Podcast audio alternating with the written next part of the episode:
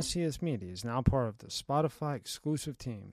If you'd like to watch this episode and others uncensored and uncut, click on the link in the description below. All right, we got Rick Enrique Prado in today. Black Ops book, done CIA, you name it, you've done it. Thank you so much for your time and coming in and sharing some stories with us. Well, thank you for having me. So, let's start with Black Ops. What when did you decide to write that book? You know, uh, probably be around 2006 or something like that. My uh, my former boss, uh, Cofer Black, was harping to me about writing a book. Says you should write a book. I go, I'm not writing a book, and this went on for a couple of years. But I've always taken it very personal how my agency is portrayed in Hollywood, and I was very vociferous about it. You know, and especially to Cofer, and, and he's the one that said, "Look, with your story, you can fix a lot of that." I say, "Yeah, maybe no." Um, but then it, it, dawned on me, you know, we have our, our agency is actually fairly small. It's, it's especially the operational uh, part of our business. And we have 139 stars on that wall. Uh, a third of those were post 9 11. Wow. And some of those I sent in harm's way. Harm's way. So for me, the fact that Hollywood can portray CIA and, and, and its, our, our operators as these corrupt, you know, total maniacal, egotistical, drug selling, backstabbing, you know, uh, being chased by their own government because they were doing something for the government that, which is all bullshit. So um, that that was kind of like when when when I pulled the trigger. Uh, the the person that finally was a tipping point, uh, Annie Jacobsen. she wrote a fantastic book, Surprise Kill Vanish. Highly recommend it to you. And um, I'm in it a little bit. That's how we met and she's the one that got me the publisher and everything else. So, how what made you come up with the cover? Because the cover is what got me. It is. It is. The, the cover's unbelievable. Um, so whoever came up with that. Well, from the beginning, I knew that the, the book had to be black and gold because that's yeah. the color that I like. Like right like with the uh, with with the car and everything else. Um, I'm a knife guy. Um, and and as a matter of fact, people ask me why do you like knives? I said because they scare the crap out of me. They scare the crap out of me. They're going to scare the crap out of the other guy. So I uh, I have the knives, and, and that was putting a gun on on on a on a, on a book. It's it's not you know it's it's who knows so, nowadays? Exactly, right? exactly. Yeah. So the knife came out really well, and, and it was my idea to put the. Uh, well, actually, I wanted to put this insignia on the knife, which is our, our director of operations on the OSS. But the publisher lawyers were saying, well, you know, we may need a special. Um, yeah, we have to. We don't want to do it, so I said, I'm tap on that one. Yeah, I, I, just felt it again to make sure I was right. You can feel the the knife come out of the book. Yep. Yep. Yeah, and it's then textured. we have it in Kindle. Yep. Hardcover, even audio CD. Yep. Right there on Amazon. Yep. Get it right there, and then your website. Uh, next tab. Website's really. I mean, you can find out everything you want about you on your website. so right there, what are you doing there with Bush? That's a great story. Um, when I was in Korea, uh, and uh, his father came down. He was no longer president, but uh, senior came down. I was chief liaison for the station, so I did. I brokered the whole trip. So during that trip, he asked, you know, asked Prado, what is he wants an eight by ten sign. I said no, I want a baseball. So I gave him the baseball and signed it. So this is a September um, seventeenth um, when he signed the uh, the lethal finding for us to go after the Taliban. And during during the come during the walk, when he got the casual part, I walked up to him and I said, um, "Mr. President, uh, do you recognize the signature?" And he goes, "Oh, of course." I said, "Would do you mind adding yours to it?" And I was laughing because I was looking at your Mont Blanc there. He goes like this. He doesn't have a pen. That's my Mont Blanc that he's signing. Oh shit! The pen's in the safe also. You know? So that that's why I have both uh, bushes on there and. Um, my secretary when I was at Blackwater, she had it mounted, uh, the photograph, the baseball, and underneath it says, sometimes you have to play hardball. That's so That's awesome. awesome. And, and, you give him a baseball to sign, yeah. you know what I mean? Yeah. I bet you'll never forget that. No. And, and you got some karate going on down there. What are you doing there too? That was taekwondo. Um, taekwondo. I I, uh, I started the martial arts when I was fifteen. and guy in the air. That's great. It's fairly Hollywood, you know. That's uh, he was coming in. It, it's a practice thing. But um, what happened was because all my traveling, I couldn't find. I mean, I couldn't stick with any one particular art. So what I started doing every time I went to a new country, I would look at all the schools and go, "That's the one I'm going to train." So whether it was with the Gracies, I've trained with Jorge and Gracie in, in, in Torrance when we had the teams. Um, you know the uh, uh, what what's this? Uh, well, anyway, knife fighting and all that other stuff, Bob Casper and all that other stuff throughout the years. It's always been. I still train by myself now. I did, I did Krav Maga until about 18 months ago, two years ago. I was just getting too bagged up. I'm 71 years old, man. I got a lot of a lot you don't of look 71 and you're sharp, buddy. a lot of broken parts. You know, Um, and then you got your NASCAR thing. That's awesome. That is, you see that, right? Yeah, that is. It's all wrapped, and you know the whole car with Black Ops on it. That is so cool, huh? Uh, let me tell you, I, I've been through some really humbling experiences here of late because this is very new to to a guy that is from the shadows rather than from the. But sitting there on the track and watching that car go by time after time with your name on it and, and the book, uh, that was That's that was pretty pretty cool. tits. And yeah. and just think that was a book that you weren't going to write, No, you know, and then you decided to write it, and boom, what do you know? You have a NASCAR wrapped yeah. New York Times bestseller. It only came out in March, right? came out. As a matter of fact, they made uh, uh, it was seven is the average because uh, the audio had sold more and was fifth place.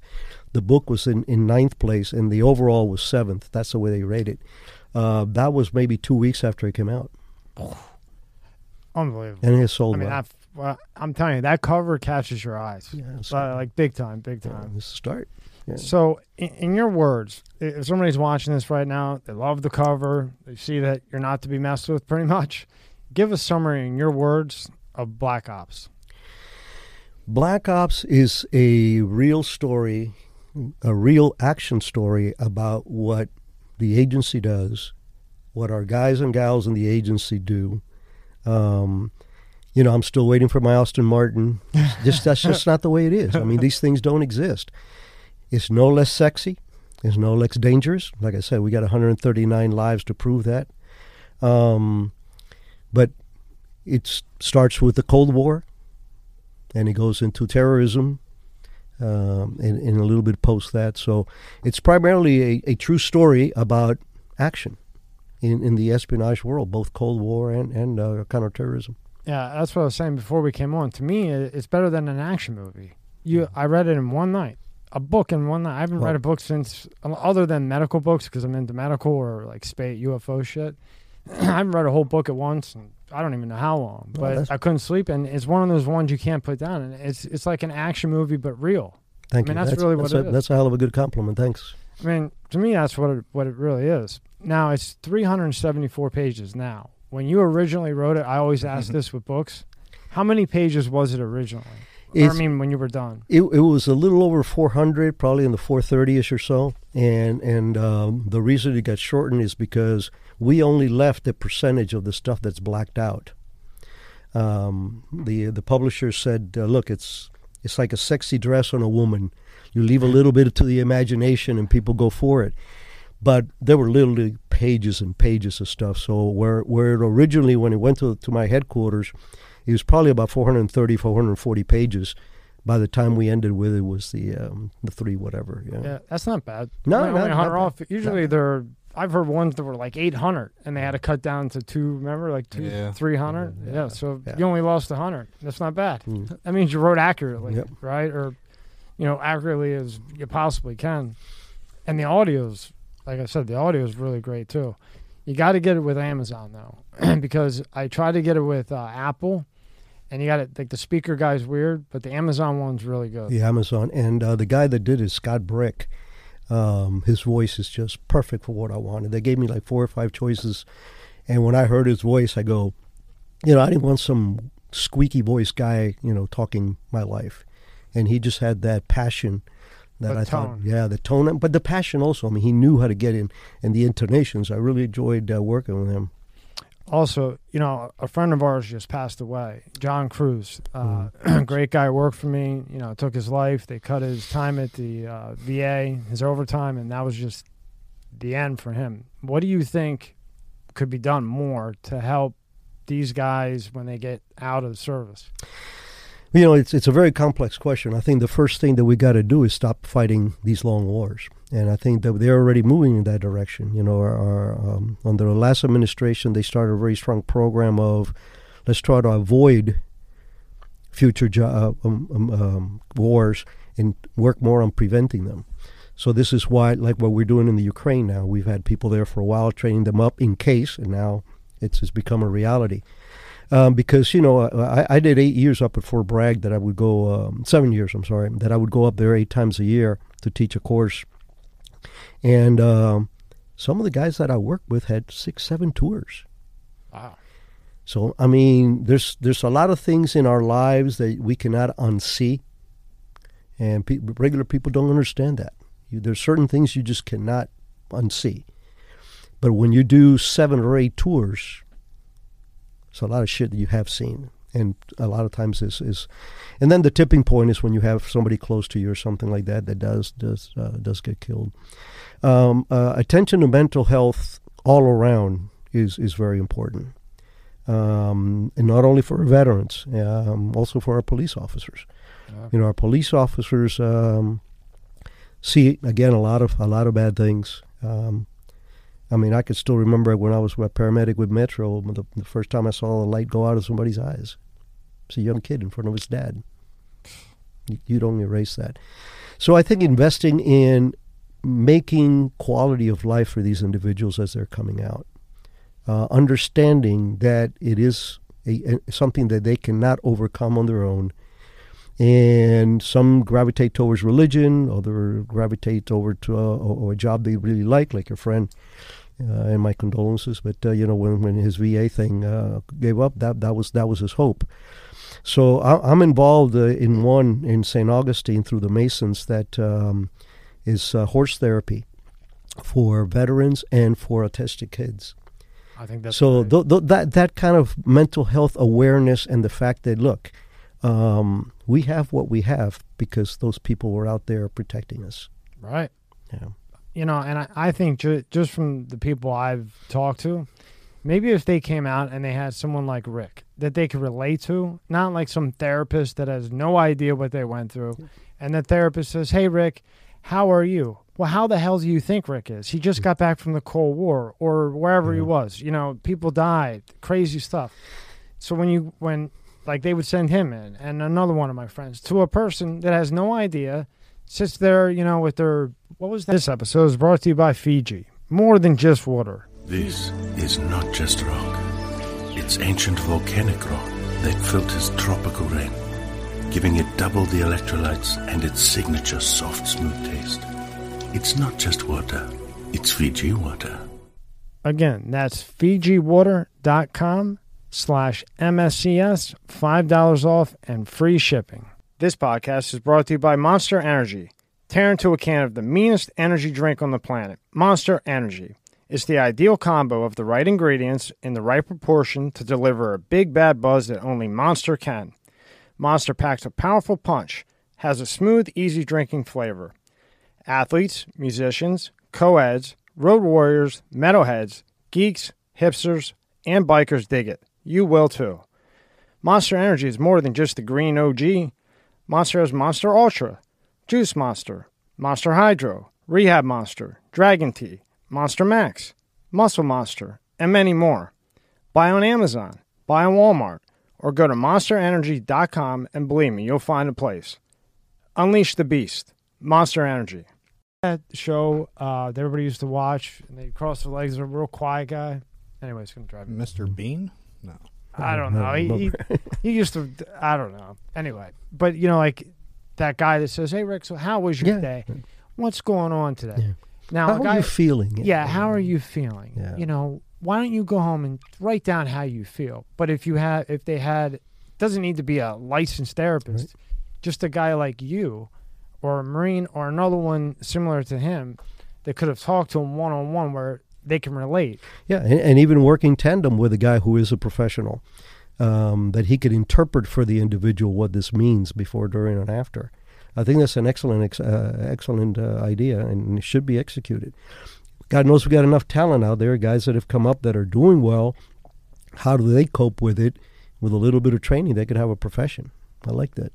And before we get into your whole thing, one thing that you do is great is that you take the skills that you've learned throughout your life, along with other people, and you do a pro bono. You go try to find kids that were stolen, touched, whatever, internationally. Talk a little bit about what you do with that. Yeah, uh, the uh, ARC is an organization started by a friend of mine, Basil Bass, and uh, he was an agency guy for a former Marine Recon. Uh, came came to the agency for a few years and then went on private. And uh, he started this company. He called me up and uh, he said, "Rick, he says I know that you had some pretty good connectivity overseas, and I'm doing very strong here in the states, but." I know what you bring to the table overseas. And, and he said, would, I would like you to be in my board of directors. And I said, absolutely, for free. Uh, that's the only way I would have done it anyway. So uh, I don't exactly go out there and duct tape people anymore, um, which we'll get to. Which we'll get to. um, but I do have uh, a, a, network in, in Southeast Asia, Latin America, some places in the Middle East, and definitely in, in Francophone a- uh, Africa. That if there's some issue there, there ain't much we cannot do and and you go try to find kids that are missing, maybe molested or being used, oh, someone yeah. that nasty. Yeah, the, the, it, spre- it spreads the gamut. You know, you have the this the, uh, the the slavery kind of stuff because that's what exactly what it is. Is slavery where they'll capture somebody and sell them to an Arab or whatever the hell it is. Um, one thing that's actually very common is parents kidnapping the kids after a divorce. That happens very often. Uh, we've had. Uh, a lot of people that have married Middle Eastern men, and when then there's a divorce, the divorce they actually t- will take the kid and get him out of the country, mm. uh, smuggle him out, and then getting him back is you know you go to Saudi Arabia as, as an American blonde woman and you're gonna fight for your kid, you don't stand a chance. Yeah. So that's where we come in. That's that's a, a great, great, great thing that you do. Thank you. Did you see the McCaff uh, terrorist thing. They were saying that there was a terrorist attack in 2013 that they kept quiet. It's called the McCaff thing. And now you would know, of course, more than me. I, I just know what I read on this bullshit internet. That they were going to take out the, the generators or the power grid. This here, the McCaff sniper attack. Mm. On April 16, 2013, an attack was carried out by Pacific Gas and Electric Companies, McCaff, I'm probably saying that wrong, transmission substation, California near the border of San Jose. The attack, in which gunmen fired on 17 electrical transformers, resulted in more than 15 million worth of equipment damaged, but it had little impact on the station's electrical supply. I don't know if that video will play, but do you know about this? Yeah, uh, mostly from the press, but uh, I have some friends that had access to it. You know, it's funny because one of the reasons that their their fire wasn't that um, uh, accurate or, or that efficient was the fact that people understood the vulnerability. So most of these generators around them, those cooling uh, um, walls with the holes, those are all armored. So the angles like this, bullet hitting like that, very very few are going to make it in there. So um, it was actually, you know, prevention. You know. Well, why is it only coming out now though? Well, because you know the, the, the problem is when you advertise this kind of stuff, somebody goes, "Aha." Oh, and I'm gonna, I'm, I'm, yeah, I'm going to do the same thing. And we all know what cyber attacks can do to us. Well, what does cyber run on? Electricity. So if you cannot get to the cyber and you start taking out generators, hmm, yeah. And that's what they were doing, right? Exactly. Go to uh, the next tab, Twitter, because this is where I saw it on freaking Twitter. Even mm-hmm. before yep. Elon has it, I'm, I'm reading this dumb. Yeah, I don't know what Boston trapped in position. Scroll up, it might be up. I was somewhere in there, but yeah. So that's what they were doing. They were trying to, to take out what the grid because if they hit the generators, yeah, if, yeah. If you if you lose the power grid and you cannot establish it back up, but I mean that's sabotage 101. We didn't It's been done since World War II. For God's sake, and even before. I mean, you know, cut the, the cut the lines of communications, cut the electricity, cut the roads, cut the bridges. It's it's all the same. Just you move it to the future, and it's all electronic and wireless Wi-Fi stuff. Mm. You know, and it's like, why even ever come out with this? Like, if you didn't come out with it before, like you said, I never thought about it like that because you're just giving somebody an idea mm-hmm. to do something. Yeah. Well, like everything else, eventually, you know, there's no secrets. You know, uh, there's very few things that there's are always somebody talking, right? That's right. So you're born in Cuba. That's correct. Right, and then your mom and dad, middle class. What was it like? That was during uh, the Castro Revolution or Yeah, rough uh, time over there. Yep. huh? Yeah. The um, I was born in '51, and Castro took over in '59. And the uh, the town that I lived in in, in Cuba was um, Nicaragua, was the foothills of the Escambray Mountains, and that's where the, a lot of the rebels were, including supposedly Che Guevara. And they would because my the town was the first town when you came down, and it was a sizable um, uh, town.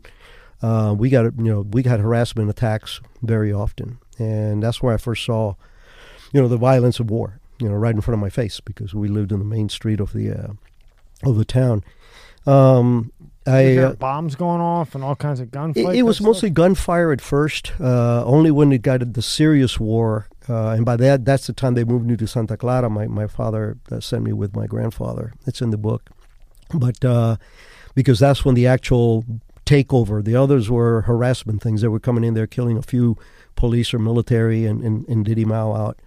But um, you know, and then seeing what happened with communism. I mean, it was almost instantaneous. You know, six months after he took over, my Oh. my father's uh, companies are being company.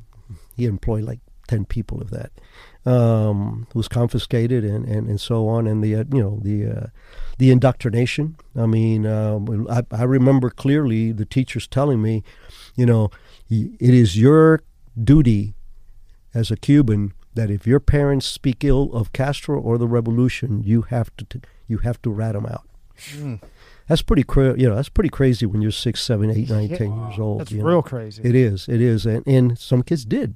Because let's face it, especially back then, you know, priests and church Yeah. and, and teachers, we held it at a level uh, that, that does, I don't think exists anymore, unfortunately. But No, it doesn't. so when, when a teacher told you that, it really resonated, especially the parents weren't paying attention. My, my parents were. So what happened was my dad, um, when they confiscated the business, he saw what was going on. He said, "Look, we- we're going to leave the country."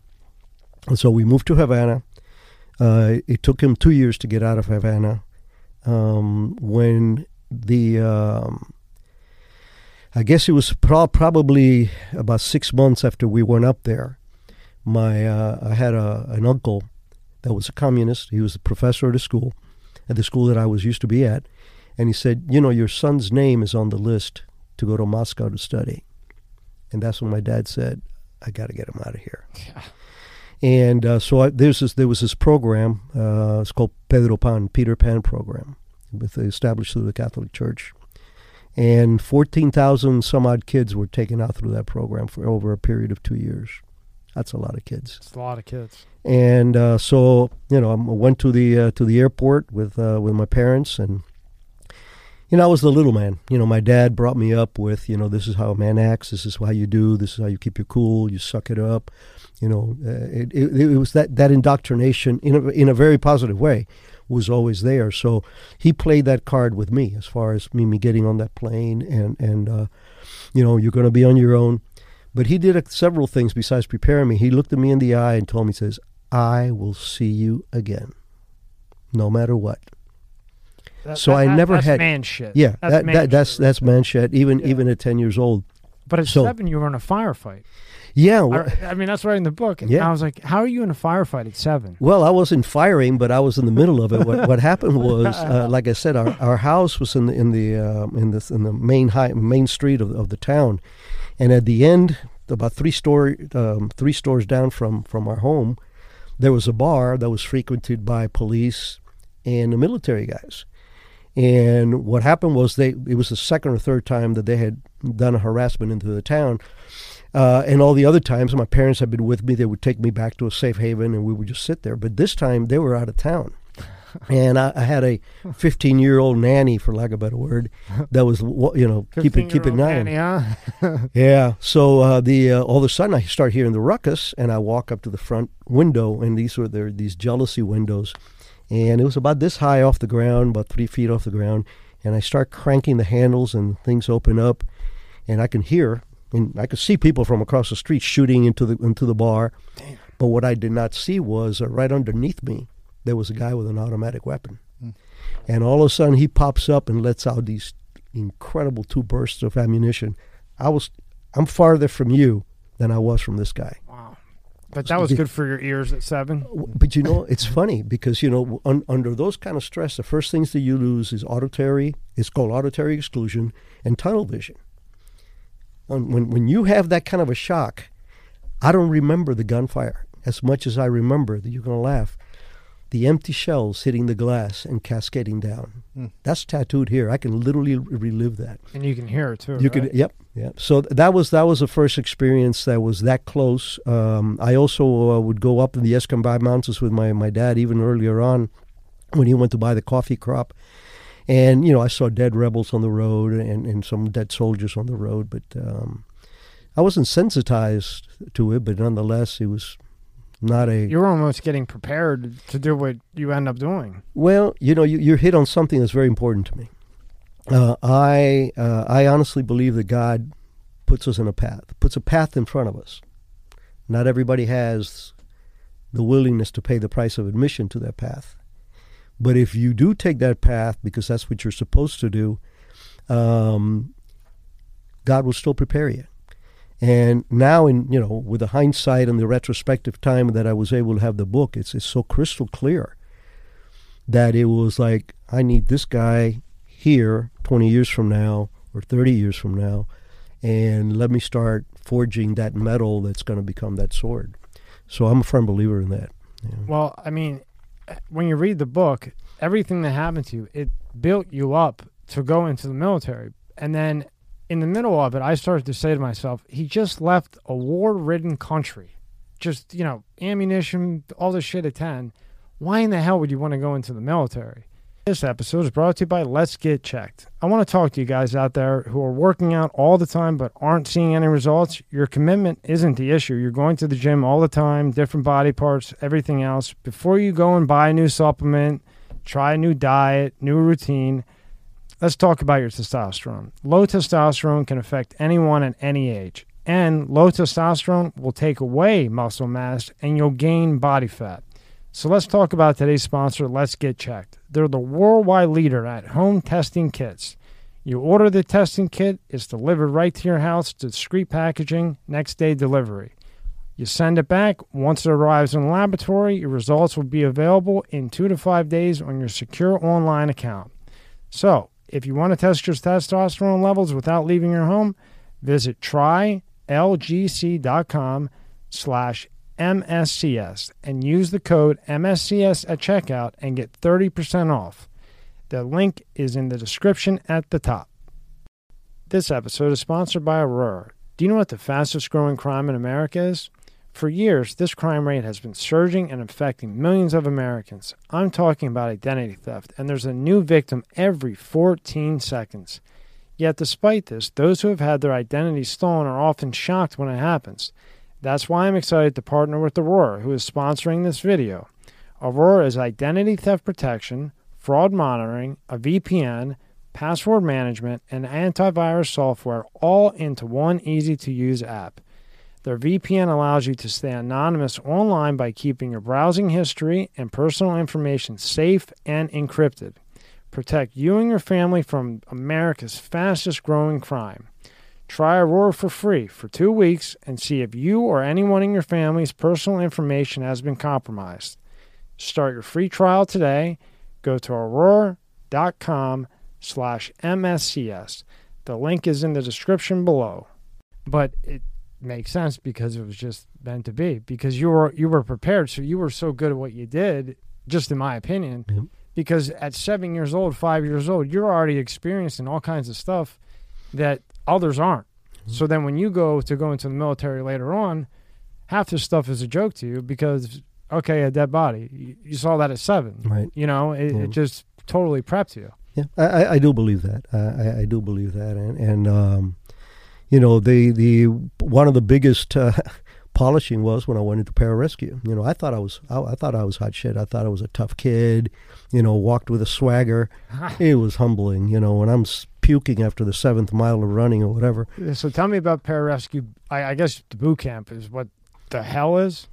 Yeah, the the uh, pararescue pipeline back then was a little over a year, still over two years now because the, the advanced medical stuff that they have now. I mean, pararescuemen are trained in mountain climbing, parachuting, scuba diving, fighting, of course, uh, shooting miniguns out of helicopters. But their main job, that's just how you get to rescue somebody. Give me a couple examples of some of those things that you named that you did, like real cool stories. Like you were talking about how you, you know, you were diving underwater, you already knew how to swim, you 100 meters, 1,000 meters, you know, you held your breath forever. I want to hear about the scuba. Each one of those that you mentioned, give me one cool story.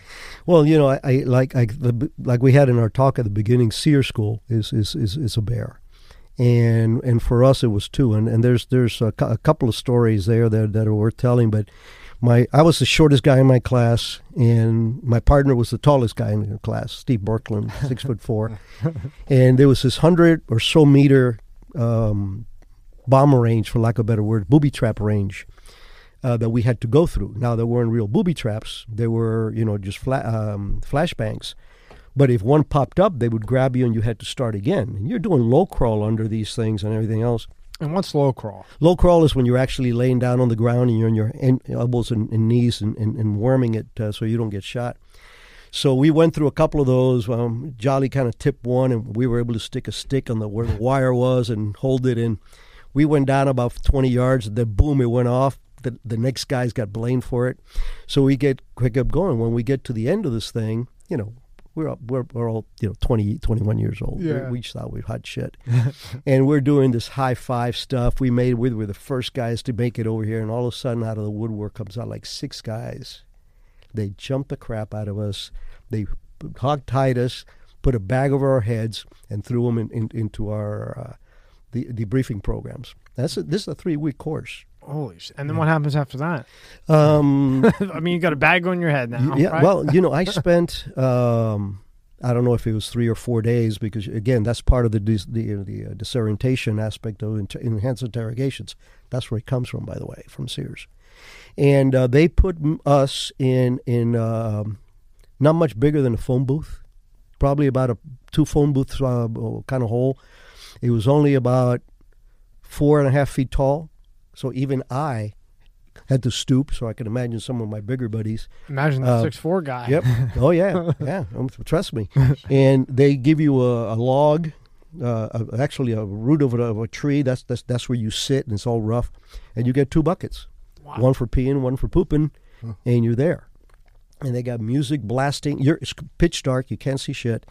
But it's constantly rock and roll music and Hanoi Jane, all that crap from back then and um, and of course very uh, aromatic to say the least. And then what they would do is a couple of times a day they would come and take you into interrogation, and that was part of the training. How do you resist interrogation? So um, How do you resist interrogation? well, you know, you have to know. First of all, you have to make up your mind that you're not going to break. That is, it's one of the things that they try to teach you in SERE school is you only survive if you say, "I'm not going to break." And unfortunately, you know, not everybody can do that. You know, even with training. So once you've made up that determination, then you do what you have to do to survive without compromising your country. So sometimes you have to play and give a little bit, or or, or try to keep a low profile. Um, but the whole concept of of, uh, of, of, of SERE, you know, is escaping, being able to formulate plans for escaping, and that and that was the second pretty good story. We had uh, we had uh, our, our group. We were we're in a part of the camp. I'm sorry to interrupt you. Did they feed you in the phone booth for those three or four days? No. So they were really prepping you as if you were in there. They they gave us. Uh, I remember the first time we ate was a bowl of fish soup, and it had worms in it. oh, man. Yeah, you know what we did, right? We ate it. I mean, what else? Are you What- gonna do? else what else are you gonna You're- do? you're but, but that's mode. part. That's part of the. Hey, I Yeah. will do whatever it takes to to survive this.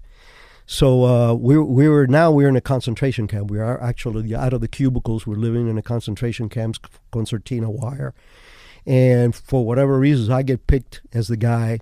The team picks me as the guy that's got to escape. So um, and and uh, so I escaped once, got caught, and paid for it. How'd you get caught?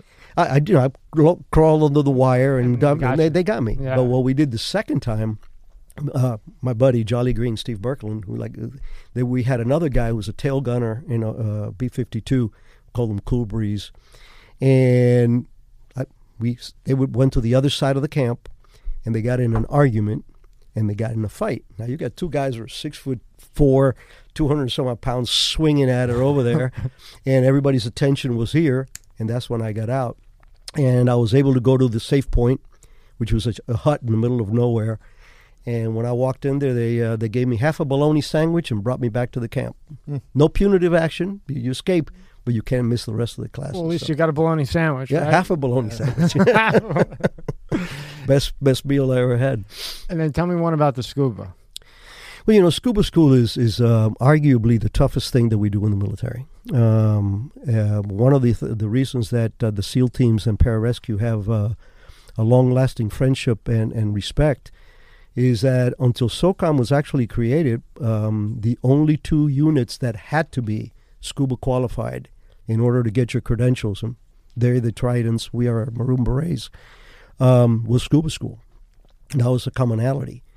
And to this day, Green Berets don't have to go through scuba school, Really? not to get the beret. They have to go through jump school, but they do not have to go to scuba school. Most, a lot of them go post, but they already have their beret. And then what's jump school? Jump school is a uh, uh, now it's cool. Now it's really really cool. And I can tell you about that one because I know the guy that does the training. But you know, in the old days for us, jump school was three weeks at Fort Bragg. You know, jogging in July, and you get five jumps, and you're doing, you know, landings and sawdust. It's it's just it, it's pretty you light got duty. that look in your face. like, Yeah, "Ah." yeah. It's just you know, what and and for me, uh, for my for my team, for the team, uh, when we got out of um, uh, when we went to Fort Benning, we had been in scuba school. We had been through what we knew was the toughest part of, of our course. So now we had this. Yeah, right. You know, you're not going to break me. You know, but it was. It's not a hard course if you are in your shape for it, whatever. Uh, but scuba school is, is a different animal. I mean, uh, there's a lot of athletes that can run, jump, and do pull-ups, but you get their head underwater, Mm. and they can't function. And it's not just swimming; it's literally being able to survive.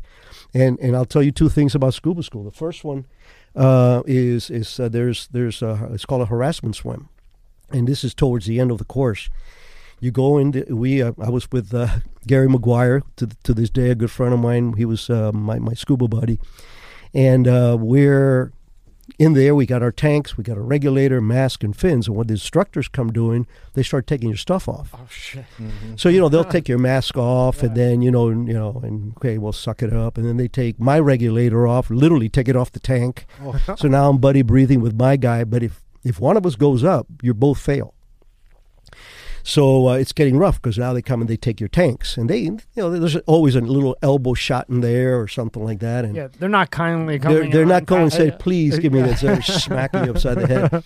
So Gary and I, uh, we have our legs locked around the hmm. tank, and we're breathing out of the tank without a regulator. Hmm. So you open it up, you get all those bubbles, take a breath, give it to the other guy, and and all of a sudden, you know, because of all the movement, we got a bunch of guys in there. One of the masks kind of starts floating over, and Gary picks it up, puts it on his face, clears it. Okay, now he can see. The instructor saw that. Oh. And uh, you know the uh, the old masks. Uh, it's before your time because uh, all the the modern show. But the old t- uh, had a ring around the glass and a screw, like this on the top. An actual screw. Uh, yeah, it was a screw with a bolt. You know, and uh, so you had this metal protrusion there, and the guy was his name was Sweeney. We'll never forgot. He was a SEAL. The, all the instructors were SEAL in this class, and he um, when, when Gary and Gary it was his fault because he's smart. He was a smart ass. When the, the instructor came, he took his mask off and, and handed it to him. He said, "Put it back on." And then he took the mask and went like this and pulled it like like a Oh, boom and let it go and cut him right across the eye. And of course, Gary went like this, started going up. I'm holding him down. Um, so that was, and that was, I mean, you're talking a swimming pool that hasn't been cleaned in, in years because that's what they want. They want that algae, they want all that crap there that you can't see. The other, the other cool story for, from scuba school, as far as I'm concerned, um, we used to do 1,000, 1,500, 2,500, and 5,000 meter swims, five thousand. 5,000 meter swims. Well, but you have gear on. I mean, you know, you you know, you're breathing. Five thousand. No, no, it's it's You've got to yeah. be in massive shape. Yeah, yeah. How do you get in shape to, to because you know I think swim. swimming is one of the best You- you swim? You swim. You just get the Yeah. endurance through Yeah, swimming because yeah, it ain't gonna happen Yeah, on par- Pararescue was very good at preparing, so are SEAls. Um, we literally in in uh, in Lackland when we were doing preconditioning, we did pool work every single day. And then when we went to uh, our medical, the first medical phase, you know, when you're pararescueman, you're an EMT too. That's when you come out as. Yeah, I saw it. I was I was thinking to myself, how are you doing all this and you're working with the fire department? Well, the, the the fire department went started when I went into the reserves. And that was 74. 70, 74-ish, yeah, Yeah. very good memory. But uh, th- this the, the one part of the story here is that we were we were going to have like a 2,000 meter swim that night, and they said you have a night swim today. We want you to show up at five o'clock. This is fairly early on. It was a, our first big big swim, so it was 1,500 or 2,000 meters. And we show up in the classroom, and they said we're going to watch a movie. You're like, what? What, we're, we're watching a movie to go. We're supposed You know there's a catch coming somewhere, right? Blue Water White Death. It was the first documentary made about the sharks, the great white oh sharks. So much eh, for a movie, huh? Yeah, so we're watching this, and everybody's you know, everybody's butt's getting tighter and tighter. we had one guy that had to be literally pushed off the boat, but there's madness to their methods. We all swam our asses off, and when you came in, you gave the the the, the instructor your number, and he would log in your time. At the end, when we were all lined up, he says, "From now on, this is the minimum time you can do in a oh. two meter swim," because we were all kicking like hell because we wanted to get the hell out of that water. So, a little psychology to the phys- physical aspects of it is pretty cool. That is so cool. Yeah. Give me one more. That was a good one. One more good one. Um, I mean, I did a lot of diving afterwards. I think that uh, what what really brought all this together, and again, part of the forging that we were talking to when when we were in in uh, uh, when I was working with the Contras, which were the Sandinista, anti-Sandinista, anti-communist guerrillas that, that uh, freedom fighters that we were supporting down there. Um, I came up with an idea of using of training some of these Miskitos who were lobster divers. Um, and we blew up a port, a port in Puerto Cabezas. That was the operation. So it was. Uh, we started out with six guys, two washed out from my selection, and they spent three weeks with me doing compass swims and kicks and doing you know body breathing, all the stuff that we've talked about. Um, and then we put the team together with it called the Barracudas. There's really a good picture of it in the book. Uh, when when uh, the when headquarters came in with a requirement, they said, "Look, you guys are doing raids and ambushes. That that's cool, but we need we need a left hook. We need something that is really going to get the Sandinistas' attention." So I came up with that idea, and I went back to headquarters and said, "I want to blow up the Puerto Cabezas pier. Tell me how to do it, but I'm gonna I'm gonna approach it by the by the ocean."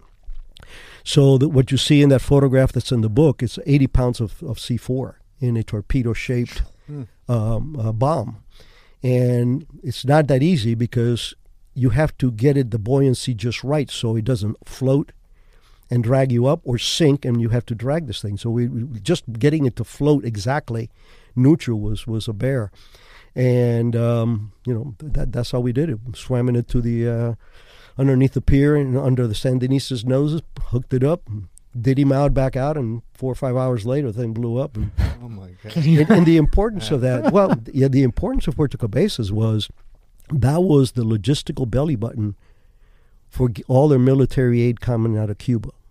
Oh, okay. So the uh, the the uh, the Puerto Cabezas pier literally had tubes for oil that could be pumped in, and that's where all the military supplies would come in.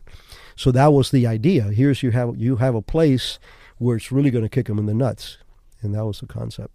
But that was also the, you know if I had not had the, the scuba training and the confidence that I had in, in able to train people and send them in harm's way, I w- would have not been able to do that one. Now, at this time, this is like 72, 73? No, this is actually uh, I, I was in, her, in in that program from eighty one to eighty four, Okay. three a little over three years. and where's the Cold War at right now? Because when I looked up, I, I looked up how long it was and it said 41 to like 91. Yeah, I mean the cold the, the Cold War never went away. Okay, Let, let's face it. I mean uh, there there was a uh, a distraction called co- uh, terrorism. You know, um, and I preached about this all the time. Co- you know, communism, which is our our main Cold War uh, problem, um, is like a cancer. It's going to kill you. It's going to destroy you. But it takes time, and you have time to go get medical help or whatever it is. But terrorism is like getting shot. If you don't do self help, put a tourniquet on, have your buddy get whatever, you're dead. Mm-hmm. So the same thing came politically when terrorism became an international event rather than a lo- local event, like me in Latin America, me in the Philippines. When it became an international event, um, you know, the prioritization of the stuff that we have to do. Every government agency follows, especially the CIA, by the way, what the president tells you you got to do. We don't do anything that it isn't without the approvals. That's another myth that this book will will will show in, in, in great Yeah. detail. And in the book, you make a, a great transition from the Cold War to terrorism. Yeah. You, you make it real smooth to understand Yeah. because, you know, it was going on 41 to 91. Yeah. But then terrorism came, and then it was like the Cold War was blanketed, still going on, still fighting, Yep. you know, still watching out. But the terrorism was such an impact, and you you made that transition easy to, to pick up Yeah. on that. That's what the simple. action was. Yeah, and simple was basically like the Cold War was here, terrorism came. Uh, the Cold War just got blank, you know, a bunch of blankets and pillows over it, and this is what we're worried about. Yeah. You know, and then the Cold War wasn't really talked about. Yeah, you know, it's it's a matter. Look, you know this as a businessman. You know, overhead is everything, and, and you also have to prioritize your resources, whether manpower, intellectual, or financial. Um, you know, when when the uh, when the government tells us these are the priorities, well, we go as far down that list as you can. But let's face it, you want to get those first one or two really knocked in because that is your that is your grade. That's what you're being tested on. That's what you're being assigned. So it's not like we stopped looking at communism. Uh, I think that one of the mistakes we made, and we're paying for it now, is we really um, turned a blind eye on, on our backyard, Latin America. You know, and look what we have between between Cuba and the, the Nicaraguans, Venezuela, now Colombia, Yeah. going in that direction. Uh, we we took our, that's that's one that we took our eye well because that became not part of the Cold War minimal because that's where we go after these folks is in third world countries. That's where you meet the Ukrainians and the Yugoslavs and the Chinese and all that. That's where we try to recruit them is overseas. But the uh, the, uh, the the the the focus on helping Latin America survive and be able to fight back some of these uh, communist in, intrusions were we took the eye off that ball and we're paying dearly for that right now. I, d- I didn't know all this until I read that. And the first thing I thought, negligence, complete negligence. And then the result of the negligence, when, like you said, when you take your eye off, look what happened. Just like, uh, in my opinion, Putin. Right? You let him. He saw Biden in there. I, I don't care about blue, red. I don't. I care about who's best. Yep. But Putin saw he could get away with it, and he made his move. You know. You're you're spot on. And let me tell you, I don't I don't do politics either. I'm an Yeah, intelligence officer. Yeah. You know, I, I work on facts, and I don't have access to facts anymore, right? Yeah. But I'll give you an example: Jimmy Carter. Mm. Jimmy Carter was a very decent man, a very nice, a very smart man, but a very naive man, and he was also a milk toast. Communism and terrorism are done by predators. And when you sit across the table, like I have, recruiting a terrorist or working with police guys that have thrown people off of buildings, they got to look you in the eye and go, yeah, if I bite this guy, he's going to bite me back. Carter takes over, Soviet Union invades Afghanistan. Our hostages in Iran, that happened under his watch, they were kept for 444 days. Wow. Panama Canal given given up. Now security for it is done by the Chinese. But here's the the difference. You have Jimmy Carter, they see a weak president and they start taking advantage of it. In comes Ronald Reagan. I don't know if you know this, but the day that Ronald Reagan was sworn in, that's the day they released the hostages. The very day. You know how I know that because I had Roger Stone in, Oh, and, yeah. and the two Yeah. things I I can only all I can hear about from him is Reagan and Nixon. Mhm. That's it. Yeah. Even though he drives me absolutely nuts, you know, uh, he's just funny and yeah, I, crazy. I, I, I've, I've I've met him recently, as a matter of fact. he's crazy. Yeah, um, but but it's true. I mean, it's Yeah. it's uh, it's that kind of mentality. Yeah, he had said he said when Reagan went in, when Reagan came in, boom. That But you it. know, it's it's no different than than the you know growing up in in in a, in a neighborhood where you have to take care of yourself. If you let the guys take your lunch, or if you if you don't at least fight once, you you you're gonna be you're not gonna eat. They're gonna take your lunch every week. And you know, we uh, you're talking about Putin. That's a pet peeve of mine, because when when he invaded Ukraine, everyone went, "Oh my God, we didn't see that one coming." It's been going on forever. The first thing he said when he took over, he said, "I will reconstitute the Soviet, Soviet Union, Union. into its glory." I even know that. How do you do that? By annexing, going back and taking Poland and taking this and Yeah. taking that. So what were you expecting? And then, but notice again when he did it, when he knew that he could get away with it. Yep. Now, do you think he just had bad intel, or do you think he, he was like hiding in that bunker too much, sick?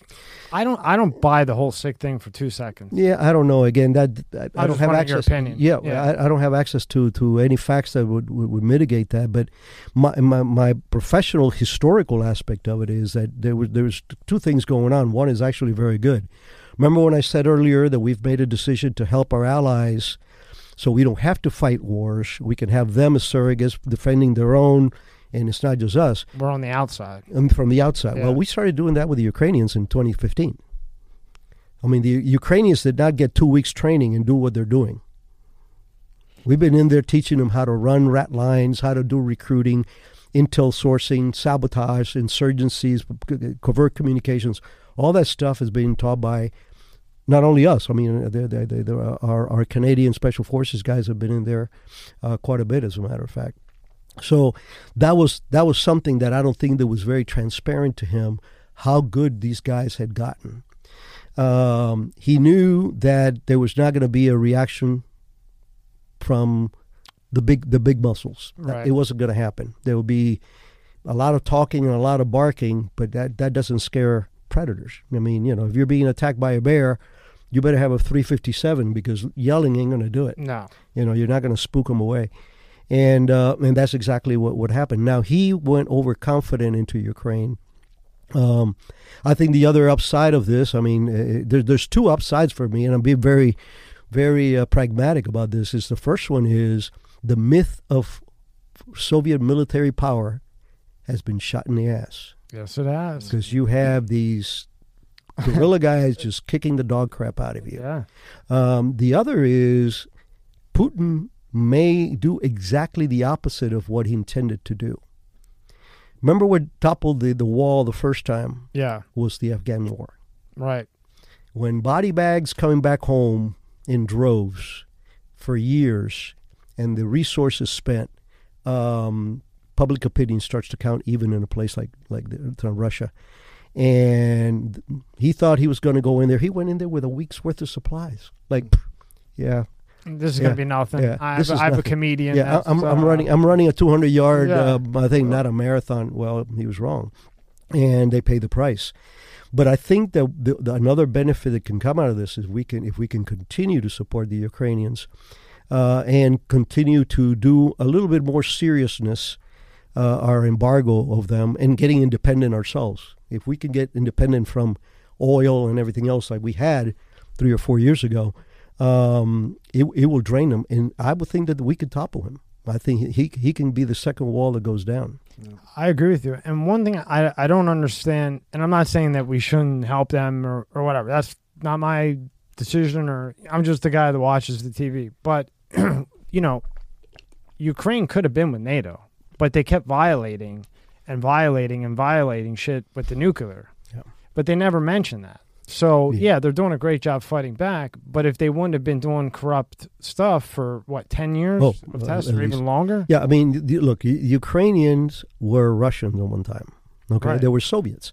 So that mentality of that corruption, you know, the oligarchs, you know, the, the hundred billionaires that that, that, bet that they love those boats getting. Oh, I bet, yeah. you know, I and- I was thinking any second this guy's gonna get popped. You see, and that was my prediction that eventually these these oligarchs are going to say, you know what, let's put a fifty million dollar contract on his ass. That's like me buying you dinner, That's nothing to them. you know, and and um, and take the guy out. But if that doesn't happen, I think he's still going to implode because this is not going to be resolved in the next six months. No. And I don't think that you know the, he foreclosure. I mean, he just he just missed out on a big payment for the first time in a hundred years. That Russia hasn't been able to pay their debt. So I think that that, that that's going to be good in the long run for us to neutralize the Russian power. Now, there's a other side of that coin is China. And China is extremely smart, extremely patient, uh, deliberate, um, visionary, and and unlike the United States, where we have three-year plans, because by the fourth year the president has to get reelected, yeah. um, they have hundred-year plans. No. They, have hundred-year plans. They're patient with everything. That's with it. And you know, you may have to tweak it one way or the other, but in in what is the end game? It's They- world domination. Yeah, they, they want to be the rulers of the world. And who The- has done it longer than any other culture on this earth? The Chinese. They were the first real imperial power that kept on ticking. Yeah. Yeah. And I and I think the the way I'm looking at it, just the whole thing, I think if I think Russia and Ukraine will come to a, some type of an agreement because, like you said, it's just going to be too much. You know, maybe Ukraine keeps one piece and Russia takes part, or who the hell knows. But and eventually, I think it's going to be China's like the boss. Yeah. And then you have like Russia, Serbia, Ukraine, what's left, Yep. whoever else is down the line.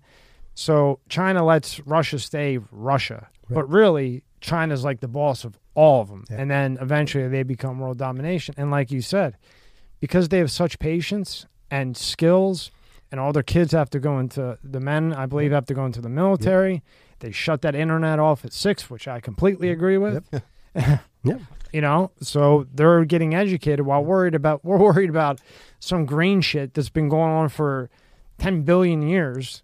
You know, it evolves, it gets hot, Mhm. it melts, and then it gets cold again. Yeah, you know, this- it's funny. You know, you know, there were no cars uh, during the Ice Age. right. The Ice Age did not end because of the cars that were there, right? So yeah, no, Ch- China is the big the big term problem, and um, they've been very smart. They uh, they've been in, in in Africa for decades, and a lot of people go, "Why are they in Africa?" Including me. I go, "Why the hell do they want Africa?" Waiting, It's the angle, it's, right? well, it's the resources, Minerals. yeah. minerals, and exactly all the minerals and all the uh, uh, uh, the, the stuff there. Geopolitically, also location for, for different things. Then they got into uh, into Latin America. They've been in Latin America for quite a while. They're in Latin America. Oh yeah, know, as a matter of fact, I, I don't know if that's still the case, but for the longest time, the Chinese a Chinese company had the security for the Panama, uh, Panama Canal. What? Look it up. Wow, Google that. that the, the Chinese had the sec- the security for the Panama Canal. They they, they bid on, they bid on it, and uh, they got the. But you see, that's what the Chinese do. Th- Their modus operandi I mean, is they'll come to country X and they go, "What do you need?"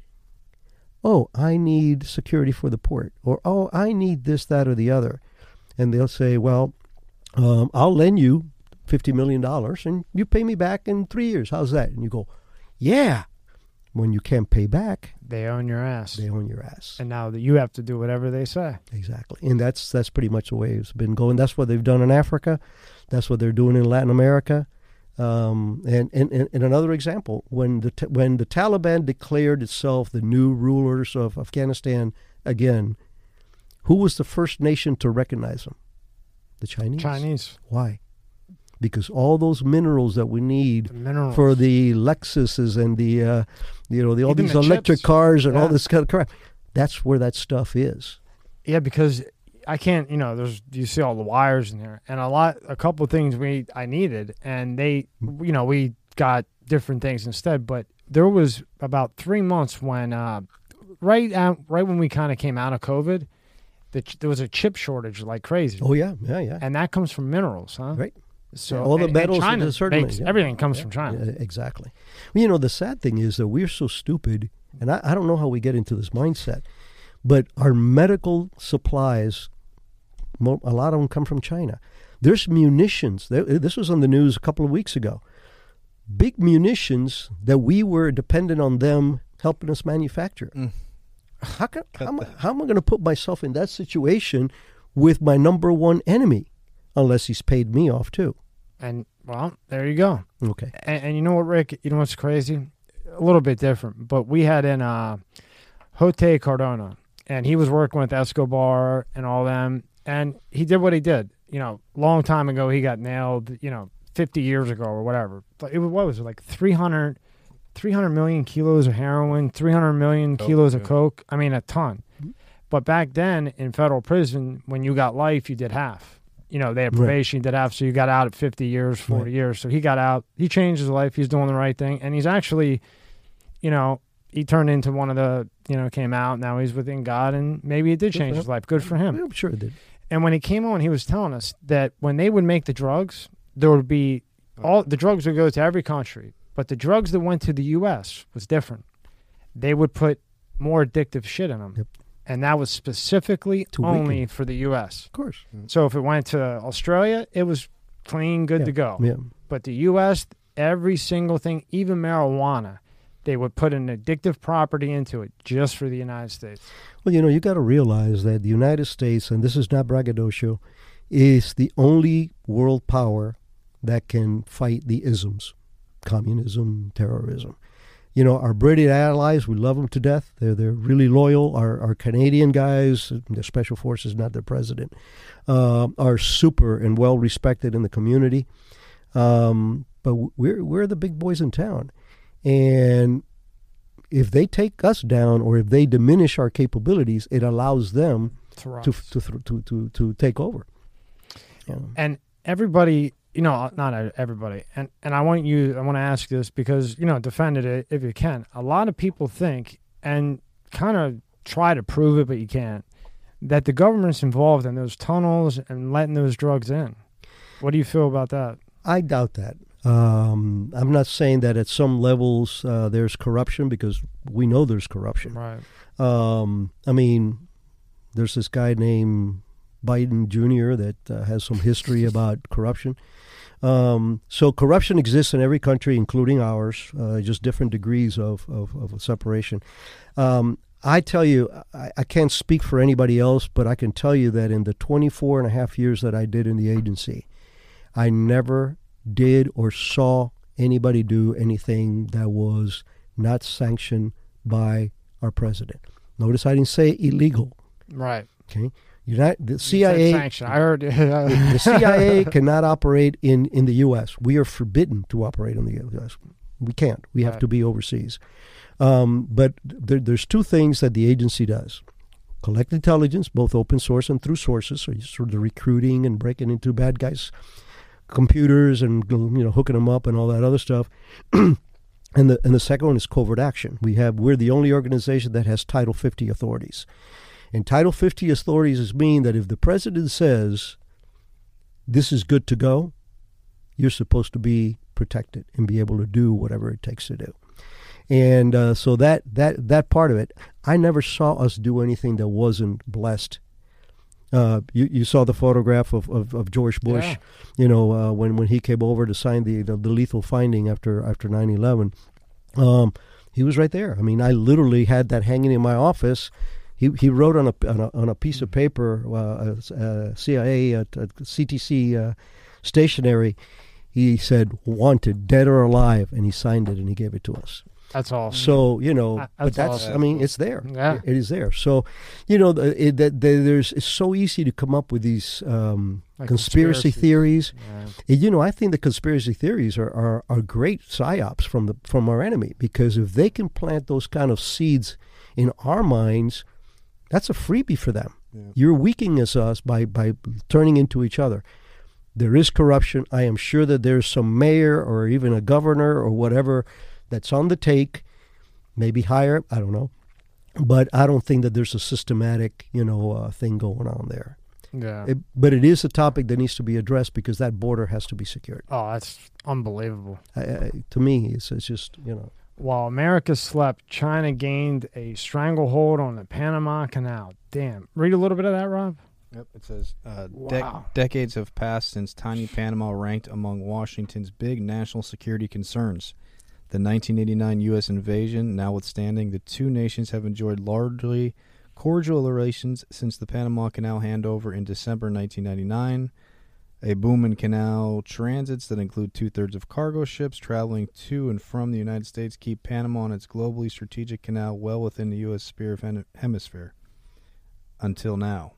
Under President Donald Trump's Ross, Washington has stood idly as China rolled into Panama and established a major hemispheric foothold alongside a waterway essential to U.S. commerce and national security.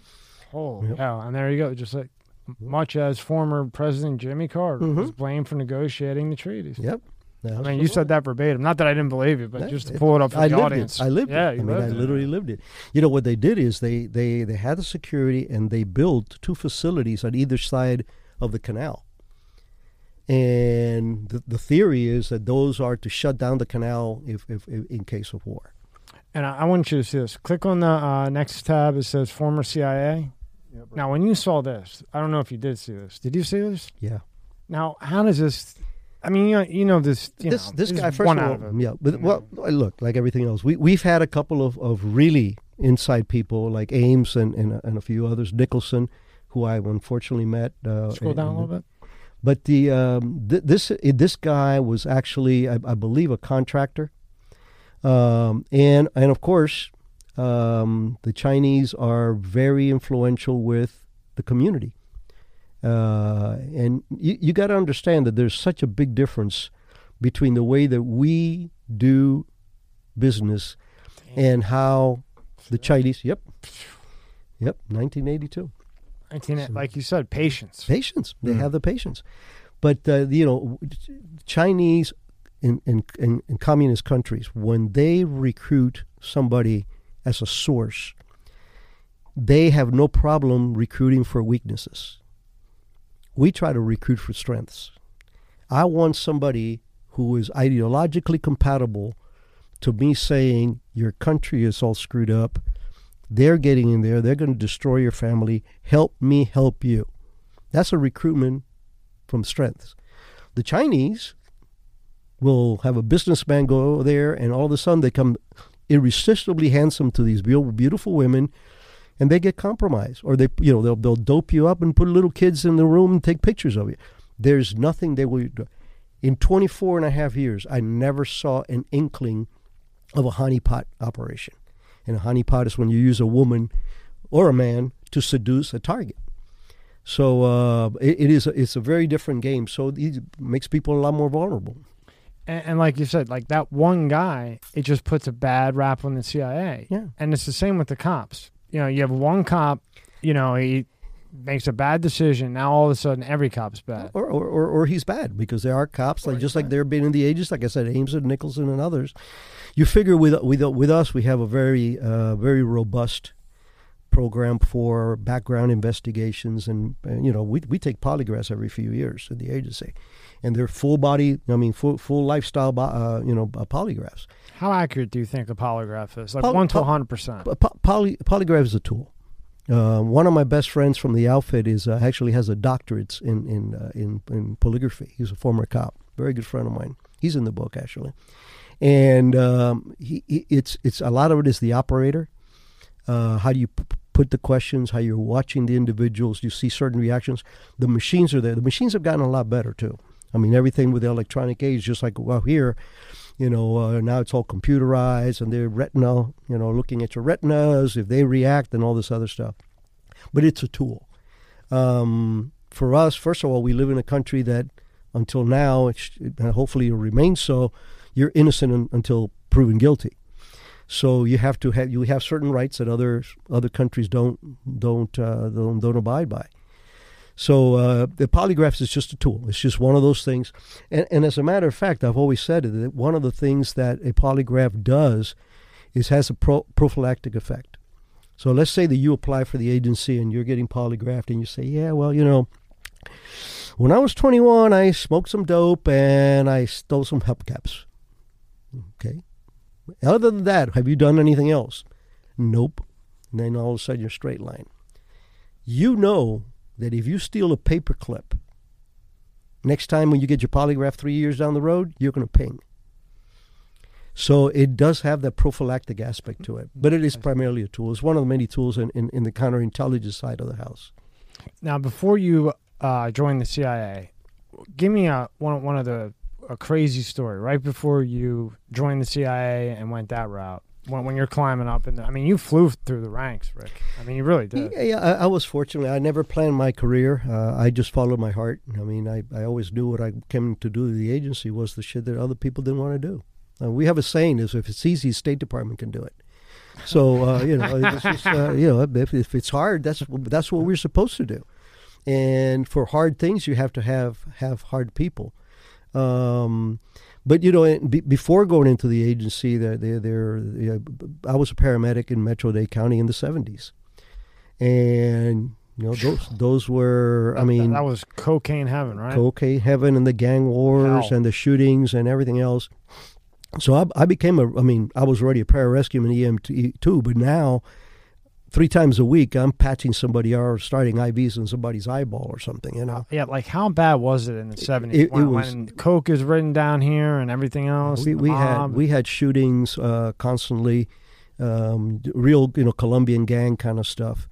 But uh, you know they, we were talking a little earlier about things you cannot unsee, and there's two two things that happened to me when I was in in, in uh, a first responder, and I'm and I'm I like saying it because we take for granted what our first responders see.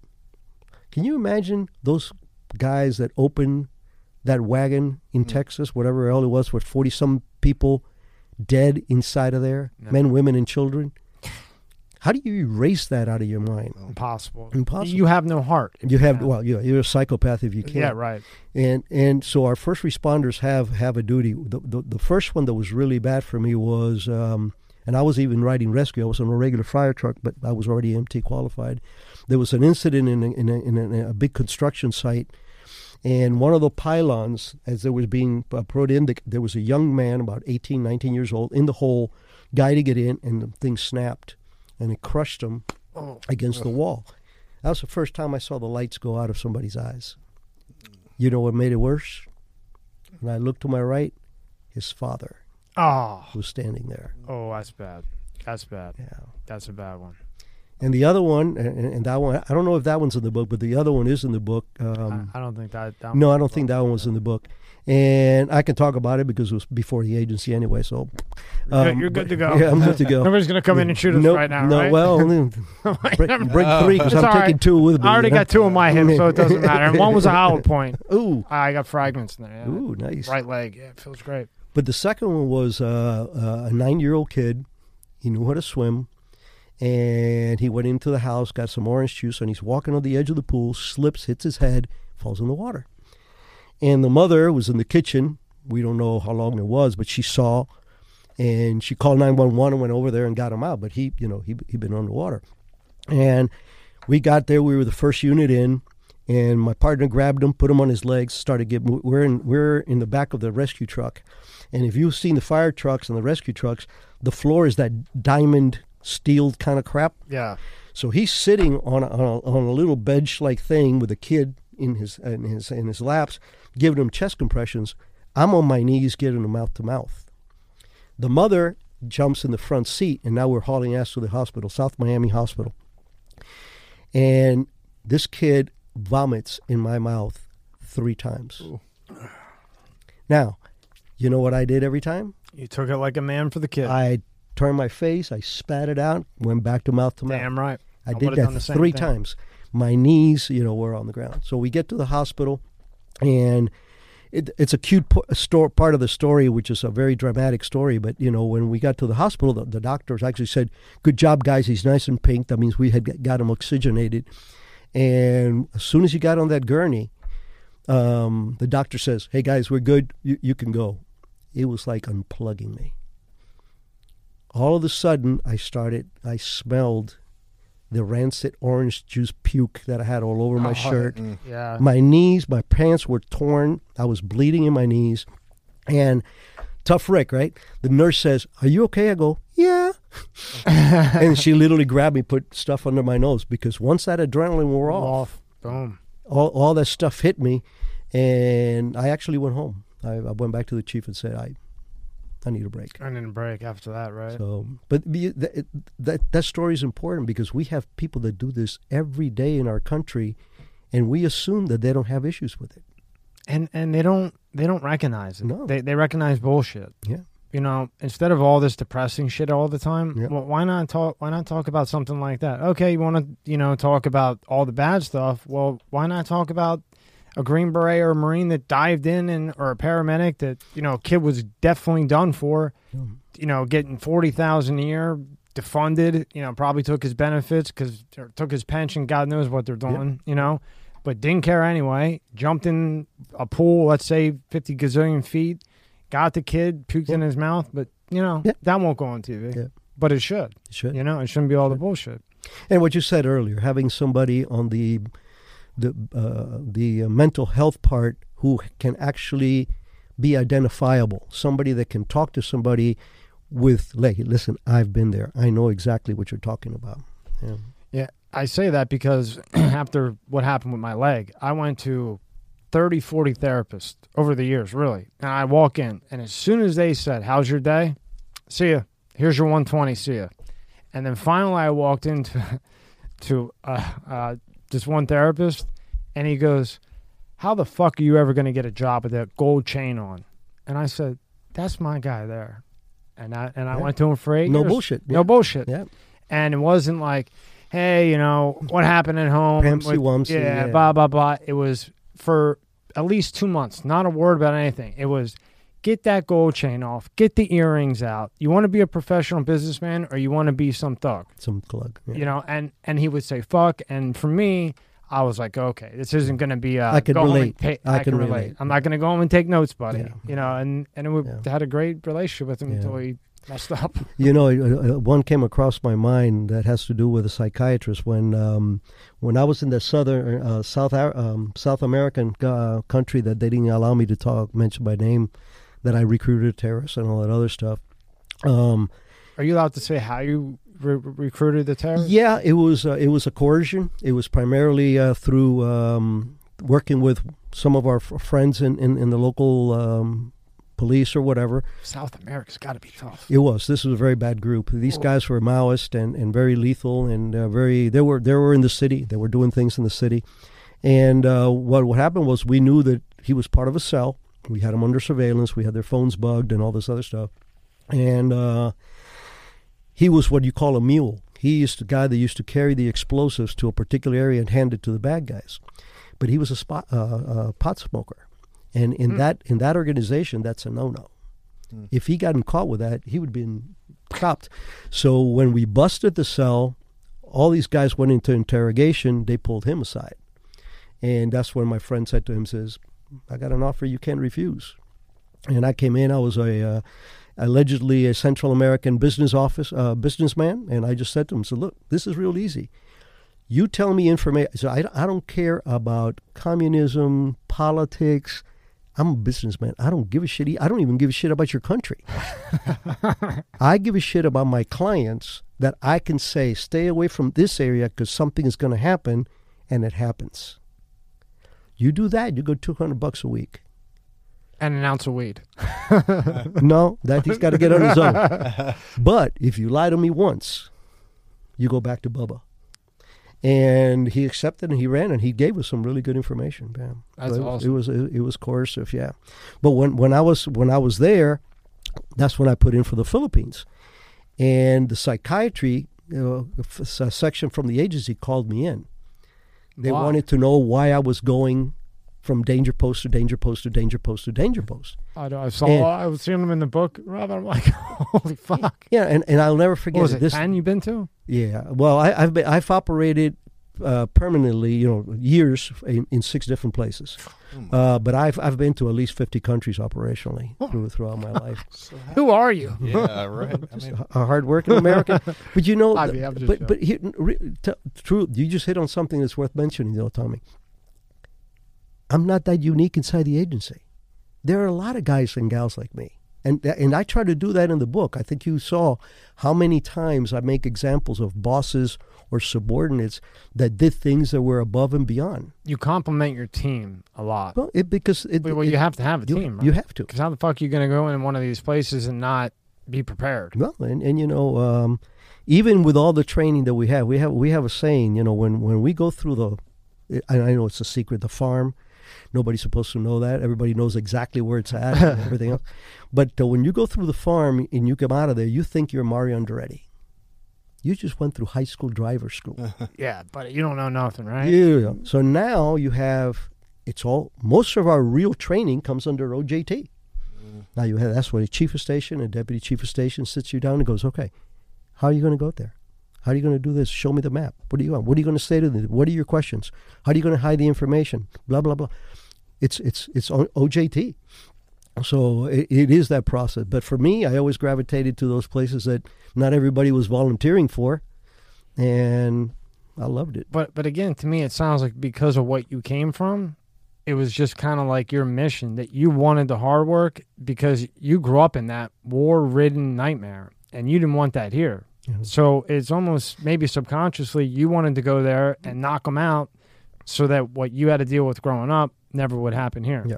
Just- well, it, it, a- it wasn't subconscious to tell you the truth. It- conscious. It, it was very conscious, and I, and I can tell you the day that I grew a conscience. Mine. I was uh, my first year of uh, junior college. I was at Miami Dade Junior College, and this is 1971, early 71, and um, the hippies put a, a note on on the bulletin board. Tomorrow, 12 o'clock, we're going to put down the we're going to take down the American flag and we're going to burn it in protest for uh, Vietnam. And I went, no, you're not. So I called. I didn't have any friends in college, so all my friends were still out pumping around the street.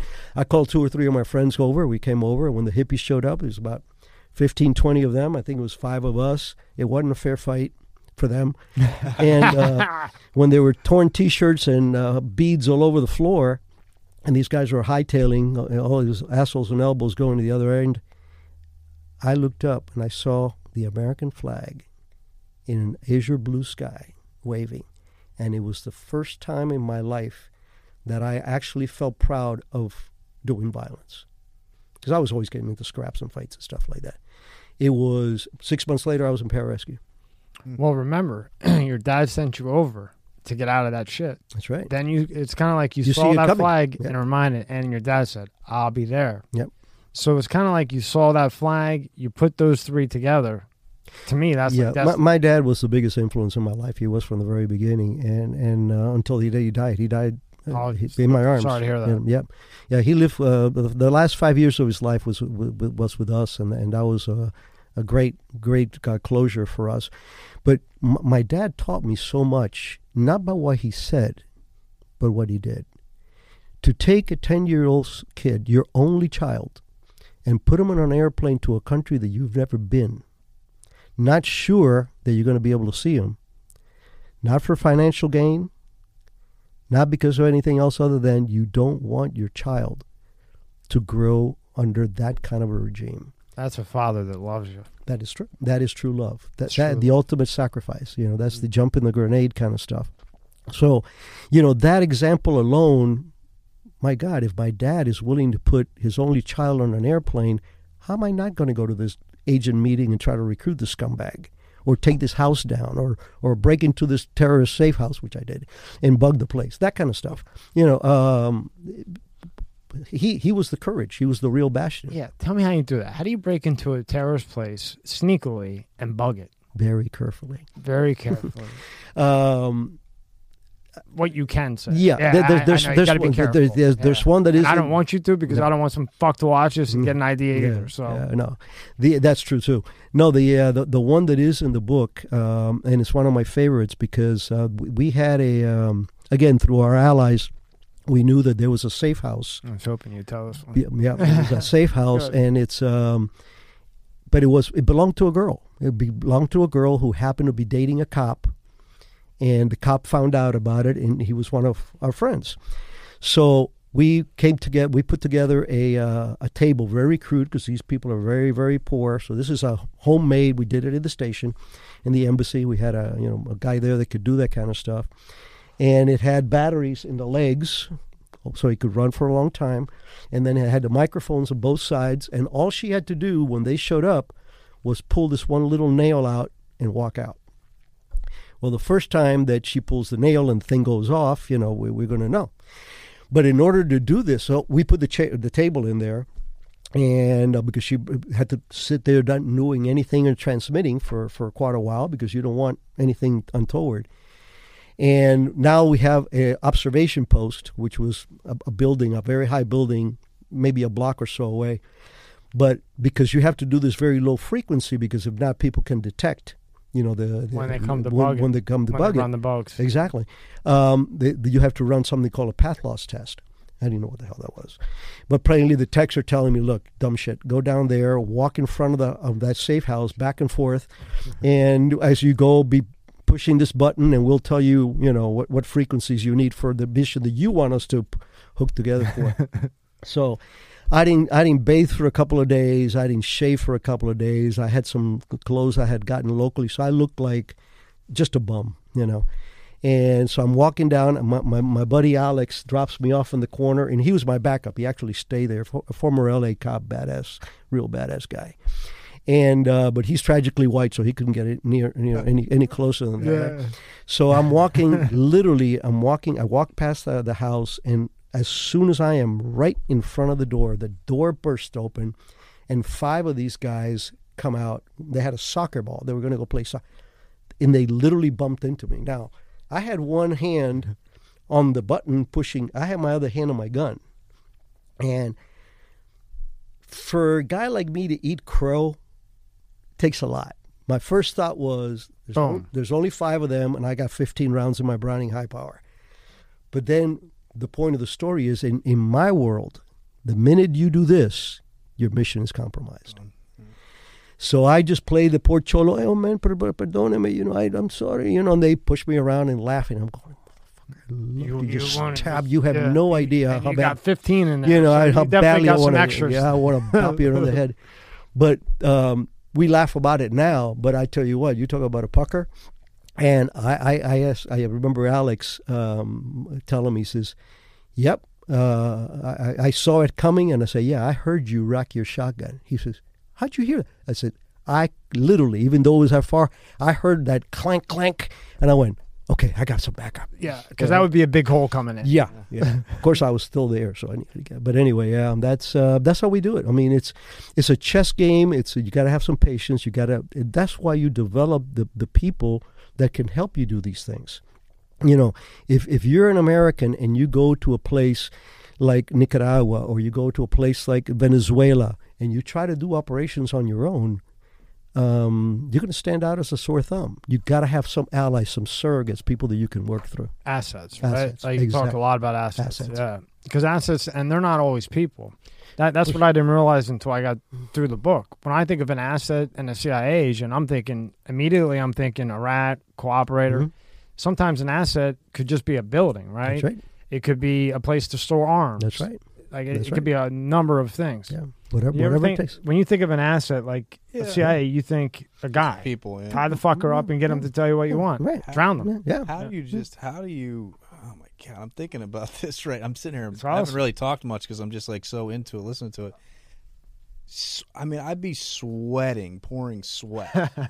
like, how do you get? Like, honestly, I know through your training and through all that type of stuff, but psychologically, how do you go into something and go? This is a really bad place. This is a really bad situation. One little thing, I'm dead Yeah. and keep that calm and that cool. How?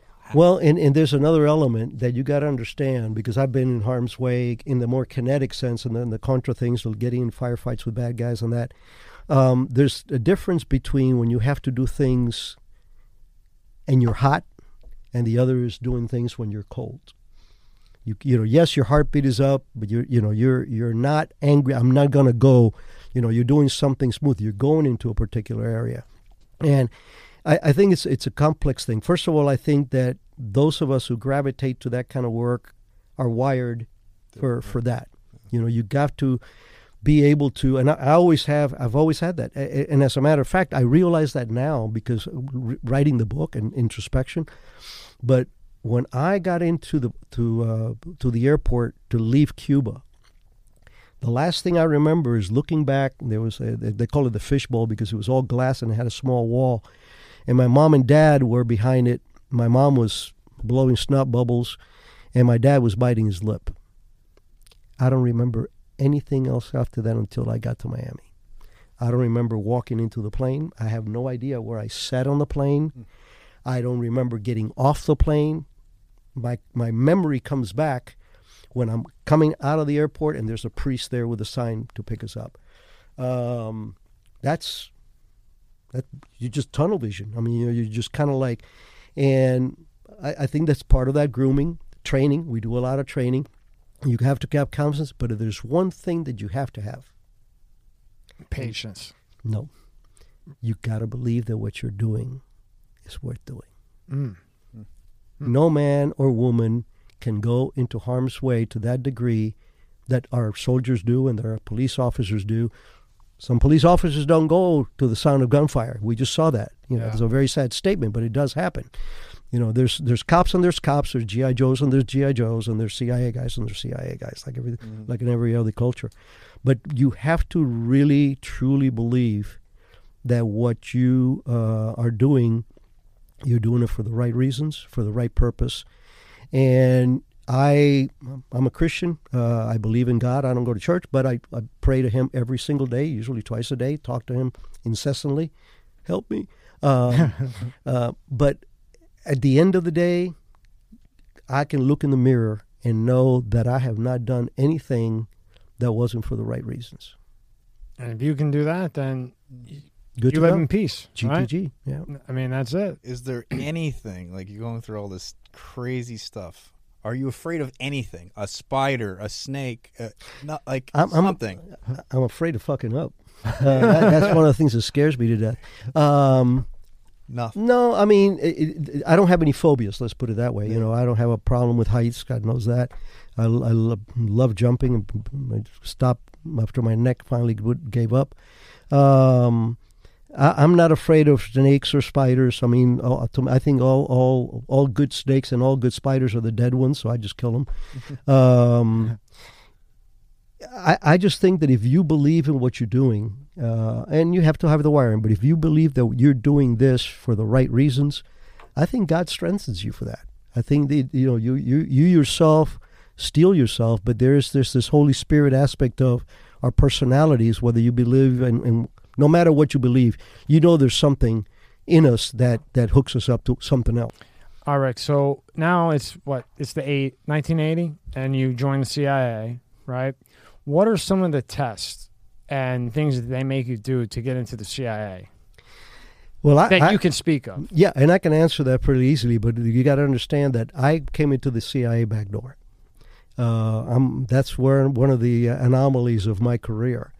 Um, when when I uh, um, when I was a pararescue, my my goal was to go to Vietnam. By '74, I knew they were not going to send me, and there was no Vietnam to be had. So I wrote a letter to the agency, handwritten letter to the agency saying, "Hey, look, you know, I speak a couple of languages. I'm, I'm, I'm a ninja pararescueman, and I'm free and single and love to mingle, and you know, I want to work in Air America or something."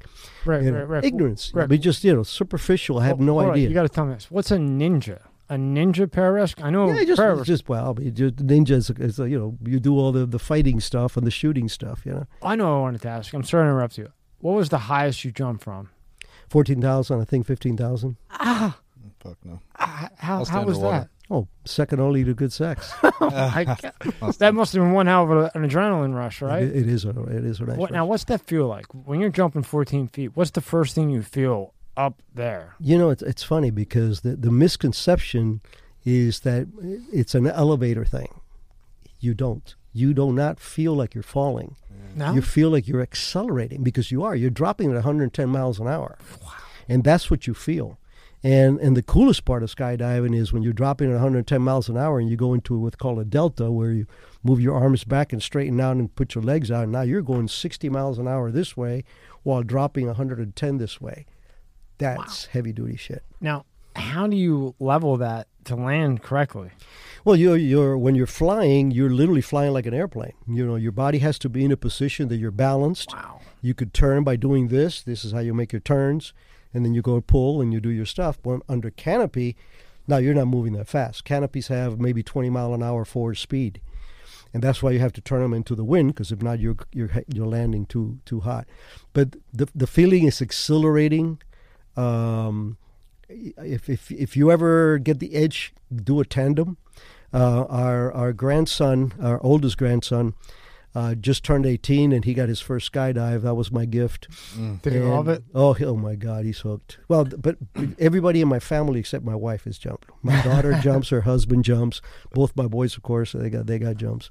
But uh, yeah, you you do not feel that. Uh, uh, I, I think one of the things that gets people is when they first open up that airplane door and, and all of a sudden they see you know they're at that altitude and but once you literally step out, all that goes away. You know, you, you're you don't feel anything other than exhilaration because you're going so fast and and it's thrilling and you, you see it in camera every time people go, "Wow!"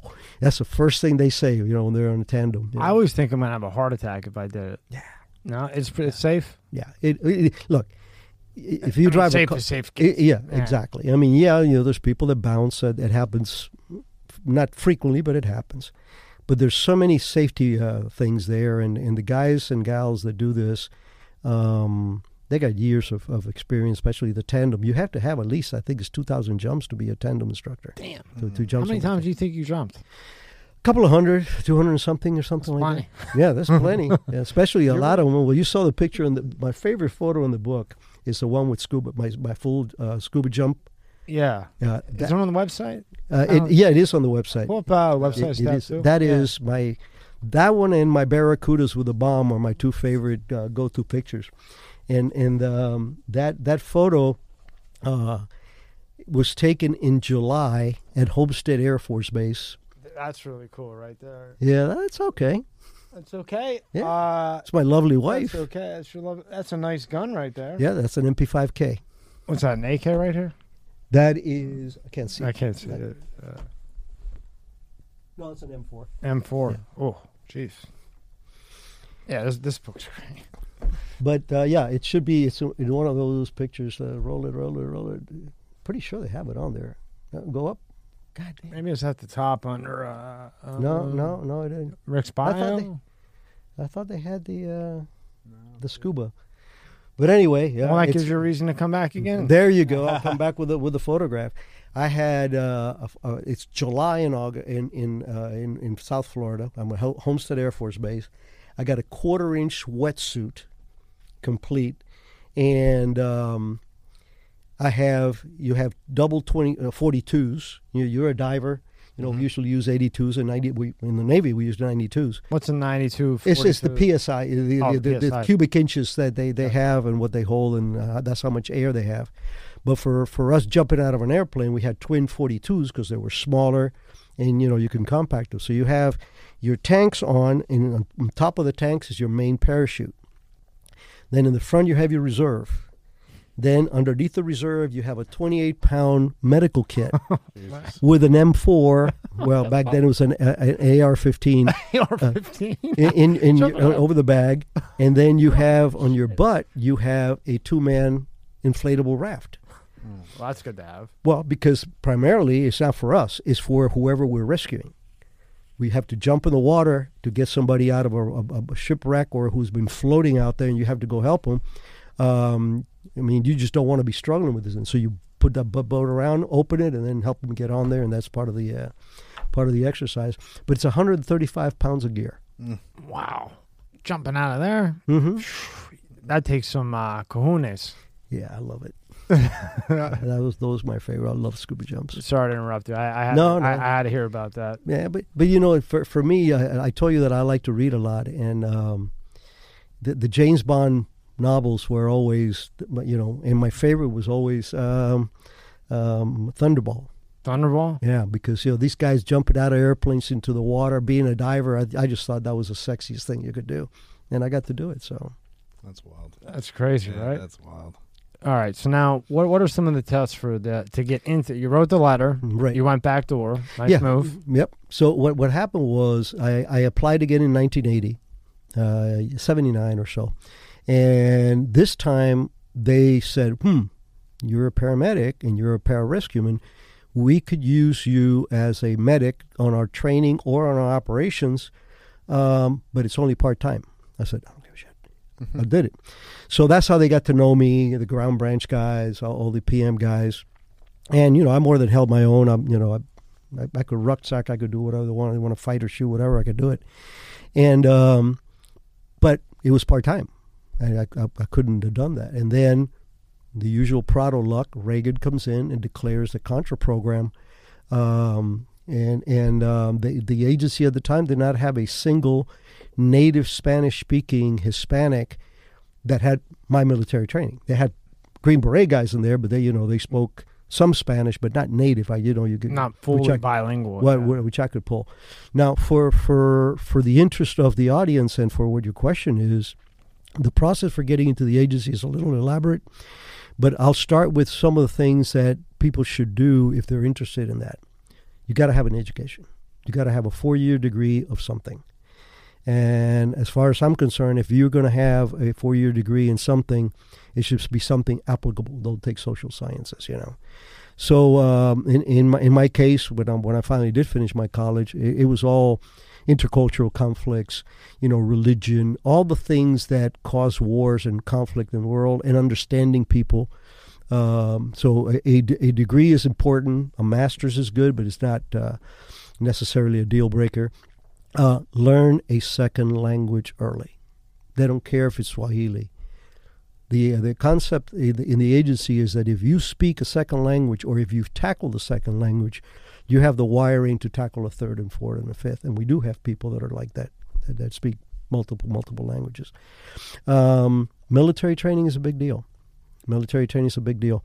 Um, I, I would say that uh, probably 30% of our, our, our officers have been in some form of military, which is, is quite a bit. When you look at the population, is 2% that actually serves in uniform in the military at a given time. It's a lot. Yeah. And you're talking Yeah. about two percent. Yeah. So you know it, um, it. It is, but you know the military gives us something. First of all, there, there's a diversity that exists in, in the military that doesn't exist anywhere else.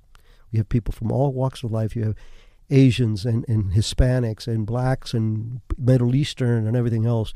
And now you do 10, 15 years or 10 years in the military, even if you don't do a career, 80 years. You know, you have your clearances. You've learned how to operate in harm's way. You've built that that calmness that you have to do before you jump or you do and do a room entry or whatever it is. You've learned all that, um, and you've been checked out. You know, your your your your managers have been saying, "Yeah, this guy's hot shit. Yeah, this is the kind of guy." So that the military provides a, a, a lot of that. The process is is tenuous in that you know you you uh, you go now it's on the website. You go on the website and you tell them that you want to be, and it's a secure website. It's something that people cannot you know uh, just Not just I- any Tom, Dick, and Harry. Exactly, to, right? exactly. So uh, you go in there and you go in, you apply, and then it's just your name or whatever, and then they follow up. You'll you'll be contacted. Usually there's a phone call. They'll talk to you a little bit. They'll call you in for an interview. Um, for those, I always tell people, you know, uh, tell the truth. Uh, even if you have some picadillos in your life, get them up front Because they already know anyway. because they're going to know anyway. Eventually, it's going to come out. And uh, uh, the the the other thing is is is have that mentality that look, I need to get in. I don't care what they offer me. Uh, a lot of people If go, well, taking you know, out the uh, trash, take yes, out the trash. I only right? want to be an operations officer. Look, if you're if you, they tell you give you an analyst job, you could always cross over, and and and do that. But um, the the other thing is be really aware of um, you know geopolitics, current events. That is something that's very big for us. We need to have people that understand. We don't work in the United States. Our our our turf, our fo- our, our game turf is overseas. So you have to know about cultures. You have to know what's making people tick. You got to know about communism. So that's that's the preparation, and then the process is tedious. I mean, you know, then you have some written stuff that they say they'll tell you write a paper on this. Writing is a big deal for the agency. Really?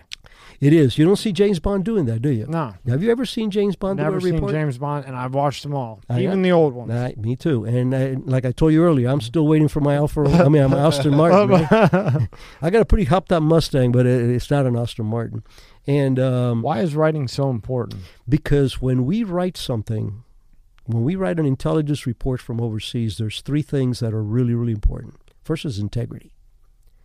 Because I am meeting an asset, there's nobody else there. If I embellish, or if I lie, or if I forget something and I make it up, Or exaggerate? or exaggerate, you know, Kill somebody. Yeah, yeah. I mean, it is, so for us, that integrity is part of your writing.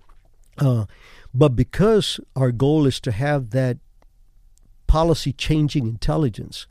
Everything we write has to be able to go to to Congress or to the Senate, intelligence communities, like on the spot. So you, there's no joking. It's uh, it's it's very factual. It's got to be detailed, accurate. Uh, so writing ri- writing well and, and writing succinct is a big deal with the agency, and that's why they give you something to write. If you go off on tangents, um, you know, so See that- they, yeah, well, that's Well, now I know how you how you can switch lanes so easily in the book. I mean, you switch lanes. I mean, you're actually switching switching lanes like hard switches, but Yeah. you make them seem smooth. And now I know why. Yeah, I mean, uh, my writing ability was good. Um, I had a lot of coaching um, because the part that didn't translate, and he does in the book now, I've learned it, is there's a difference between telling a story and transporting the person into that story. So I can write an, an, an intel report or an operation after action pack that you read and you go, holy shit, yeah, this is good. So this is what happened. But you're not in there. You're just you're just hearing the results. So what I had a writing coach for a while, and I would write my stuff up, and he would bring it back. It was like your third grade paper with all the red marks on it and stuff. so you know, so what was Tommy wearing? Who gives a shit? You know what? What, what was he? Th- how did you feel? What do you? What's feeling? You know what? is- What is? You don't put this in our in our traffic. And it took me that that that was some growing pains for a couple of months of this guy beating me over the head with a two by four, and all of a sudden it clicked. Now I started saying, yeah, you know, the trees and the this and how they felt and how my wife went on, and and you put the person in the story rather than just reading an after action report. Because then you're you're making everyone there with you, exactly, you're and then they transporting can them. then Yeah. they can make the best decision from there. Yeah. Do they put you through anything physical? The agency, Yeah. yeah, um, especially for our paramilitary side, you you have to have the, the military and the and and the uh, the fitness for it. You know, the agency is it was at my time it's been changed quite a bit, but at the time it was geographical areas just like State Department. You know, Africa Division, Latin America Division, Far East, blah blah blah blah. And there's only one division that wasn't, and that's our paramilitary division. So it was called Special Activities Division. Now it's Spe- Special Activities Center, I believe. And under Special Activities Division are three branches, which again is a, it's an anomaly in the agency. Uh, most uh, mainstream uh, um, divisions, you know, will have a, a, uh, a, the area division chief. You will have two or three that are area experts on, let's say East Asia. You would have Southeast Asia, China, and Korea. Those were the three. And then under each one of those, you would have five or six branches of people that within that theater, they specialize on something. So branch is usually 10, 12 people. Well, ground branch is several hundred, you know, because it, it, it becomes it comes from the OSS days. They wanted to keep the purity of the OSS days. So special activities divisions, um, special ops, you know, that that's all comes from the OSS. So, um, but but the, the physical training happens more on when you actually get hired. Like I said, unless you're coming in as a paramilitary guy or gal, um, you when you go to the farm, there are physical requirements. Um, got to get in shape, uh, but we're not looking for triathletes. You know, it's it's it's like I said, it's not always a kinetic uh, environment, but they do have they do go through a mini SERE school. Uh, that that's that's part of the uh, the indoctrination for guys that uh, don't have the military training or gals. Um, they actually go through a paramilitary phase where they actually spend they jump out of an airplane. They get their five jumps. Uh, they got to know riverboat uh, crossings and flipping, you know, your uh, and compass, uh, you know, tra- tra- transportation, so hot wiring things. You, you learn all that crap. What was the worst thing to you? Because I mean, not a lot of things bother you, but what was the worst thing you had to do g- getting into the CIA? I, I know you probably had done worse things prior to yeah, that. no, but- I, yeah, that's that's a good question. In that, um, you know, for for me, I, I didn't have to go th- physically. Yeah, uh, physically, Yeah. I had physically the the agency for me physically wasn't that uh, you know that that maxing. I mean, uh, living in in uh, in the jungles of Nicaragua for over three years that took its toll. Now, yeah, tell me some stories about that. I mean, you're in the jungle in Nicaragua. I mean, who the hell wants to be there? Me, Yeah, I know you. I, that's why you were there. three three and three three uh, three years and three months. Can you imagine being there for three years? But I was only there Monday through Friday. I used to go home on on the weekends. Oh, so wow. so I had that, and I slept in a jungle hammock, and um, I- you know, it's again, you have to believe in what you're doing, and and and and for me, the satisfaction was very visceral because these contras, these Nicaraguan freedom fighters, were trying to do what I wish I could have done with Cuba. They're trying to fight back and get their freedom. So here you have a kid that saw he and his family lose everything to communism, couldn't do shit about it, but now you're the only CIA officer for the first 14 months of that program, working with these guys, training these guys. Doesn't get any better than that. Congratulations. You know, and, and, and the other part of it is the purity of the, the mission. I, I have dealt with individuals that I don't particularly like, but if they're providing a service that I need, you know, you, you manage that. But here, I was in awe of all these little peasants because every single one of them had a story. And that's what I would do almost every night. I would grab a cup of coffee, I would go to a different fireplace. And everybody's hanging around their fire, cooking their shit, whatever. And um, I would ask them, Why are you here? You're going to be surprised. Nobody said, I don't believe in communism or Lenin or. No. It was all personal. What would they say? I just They raped, better life. they raped my daughter. Rape my daughter. Fuck. They uh, they forced conscripted my 15 year old son into the military. They beat up my priest and burned down my church. Mm. They stole my cattle and gave it to the military. So it was all very personal, pure reasons for that. They were not there for ideology. They were there not not for economic. They were strictly there for that hunger of freedom and to make sure that your family, like mine, you know, was able to to, to, to overcome it. So And you wouldn't, without you saying that or reading the book, you would never think that. You would mm. never think. You would think that the only reason they're there is to get out of there or kill you. Yeah. That would be the only two reasons. yep. You know, a person on the outside. Right. And, Yeah. and is that why you know if you look at what's going on in Russia and Ukraine, if let's say Russia inevitably takes over Ukraine, right? Let's just say they take eventually take a hold, you'll always have like some sort of guerrilla warfare. Th- they're- somehow, right? Absolutely, absolutely. The, you you do not train, uh, and, and I'm not talking specifically here Ukraine because it's, again I don't Yeah, have yeah. visibility into that, but I know the craft. You know, um, if if we were do if I was doing that kind of a program from the very beginning, okay, you know, move, shoot, communicate, yeah, that's basic, and then you know how to use this kind of weapon, the more sophisticated weapons, patrolling, sort of covert communications, but then you get down into running intelligence cells uh, rat lines. Uh, how do you infiltrate people? How do you uh, feed an insurgency? You know, what are the logistics, you know, um, requirements for, for an insurgency? You know, there, there's a saying, you know, amateurs practice tactics, experts practice logistics. Because I don't give a shit how good of a ninja you are. If you don't have bullets or fuel, you ain't going to do anything. So that logistics of how do you get now? Imagine the complications. One thing is conventional, as conventional as it gets in our world, um, uh, logistics. But now you're talking an insurgency that is being sought out, that has to be clandestine, and the, weak, the weak, the weak spots for us are the support mechanisms. The support, the the people that support these insurgencies are the vulnerable ones because they cannot be hiding. I cannot get you medicines if I'm living in a cave in Afghanistan. I got to be in Cairo or I got to be somewhere buying this stuff. Where you can we'll get to it. right? Exactly. Where you you have access to medical stuff, you have access to weapons, documentation, money, recruiting, all that kind of crap is done by the support mechanisms. What was the most dangerous thing that happened in Nicaragua that you saw Well, or, or went through? Yeah, I, I mean the, uh, the the the the firefights were a surprise. I had never been in, in a firefight before, and um, we came to um, Suicidas camp, and I, I had brought a truck full of mortars and, and mortar rounds, and we had to uh, park the, the vehicle at the bottom of the uh, of the uh, of the hill, this muddy hill, and our little guys were carrying these you know fifty some pound boxes up the mud, and I'm sucking wind trying to do the same, not carrying anything, and all of a sudden we came under fire, and we regrouped and and uh, we we fought back, and because I had just brought mortars, the next day I said, guess what, guys, um, today you lo- you're going to learn about how to use the mortars, so we leveled their camp.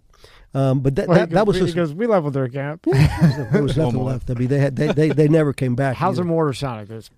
right? That's the you, you got it right. Yep, And- yeah. Yep. And Yeah. then the, the bad end is the, the the other end when it lands. yeah. I have to give credit Yeah, to Tig yeah. for that one because he, Yeah. he was saying we kept hearing, and there's diesel all over the building. Stand down. No, we're gone. Mhm. It's like the, it's like the fireworks. The yep. Yeah. Yeah. boom. Boom. That's right. The- But uh, you know, so that that one was was a new experience, and one of the things that I learned from that was that the training does kick in. Uh, you know, mm, I, I, I didn't just fire blindly. I didn't just put rounds down range like this or anything like that. Um, that kicked in, um, but it was also done under the heat of combat. You know, you have every, you, that adrenaline working in your favor. Uh, for me, probably the, the most dangerous one was when I did the rescue of my guys you know, out of Corinto. Um, the same divers that, that we use for Puerto Cabezas, uh, the agency said, hey, can your guys do Corinto? Puerto Cabezas, like I told you, was the belly button for the lo- military logistics, while Corinto was their industrial port. That's where all their goods could be shipped out, coffee, whatever it was, brought supplies in. So Corinto was another big deal. Everything, right? Yeah, every, everything came through there for for the, that that kind of logistics, the non-military stuff. So the idea was to use my divers to blow up the bridge. It was several pylons, take two or th- uh, three to four out, and the, it would collapse under its own weight. And how do you fix that? You know, you're talking years before you can move all that rubble, and you know, because the the Port Corinthos here, it's like an island with a deep port, but that bridge is what ties it to the mainland. Get rid of the bridge. you get the bridge there it's just like a circumcision is done you know so um but what happened was my guys um they, they went in, in in a mixed team lesson learned you got to have team cohesion. Um my divers had their shit together.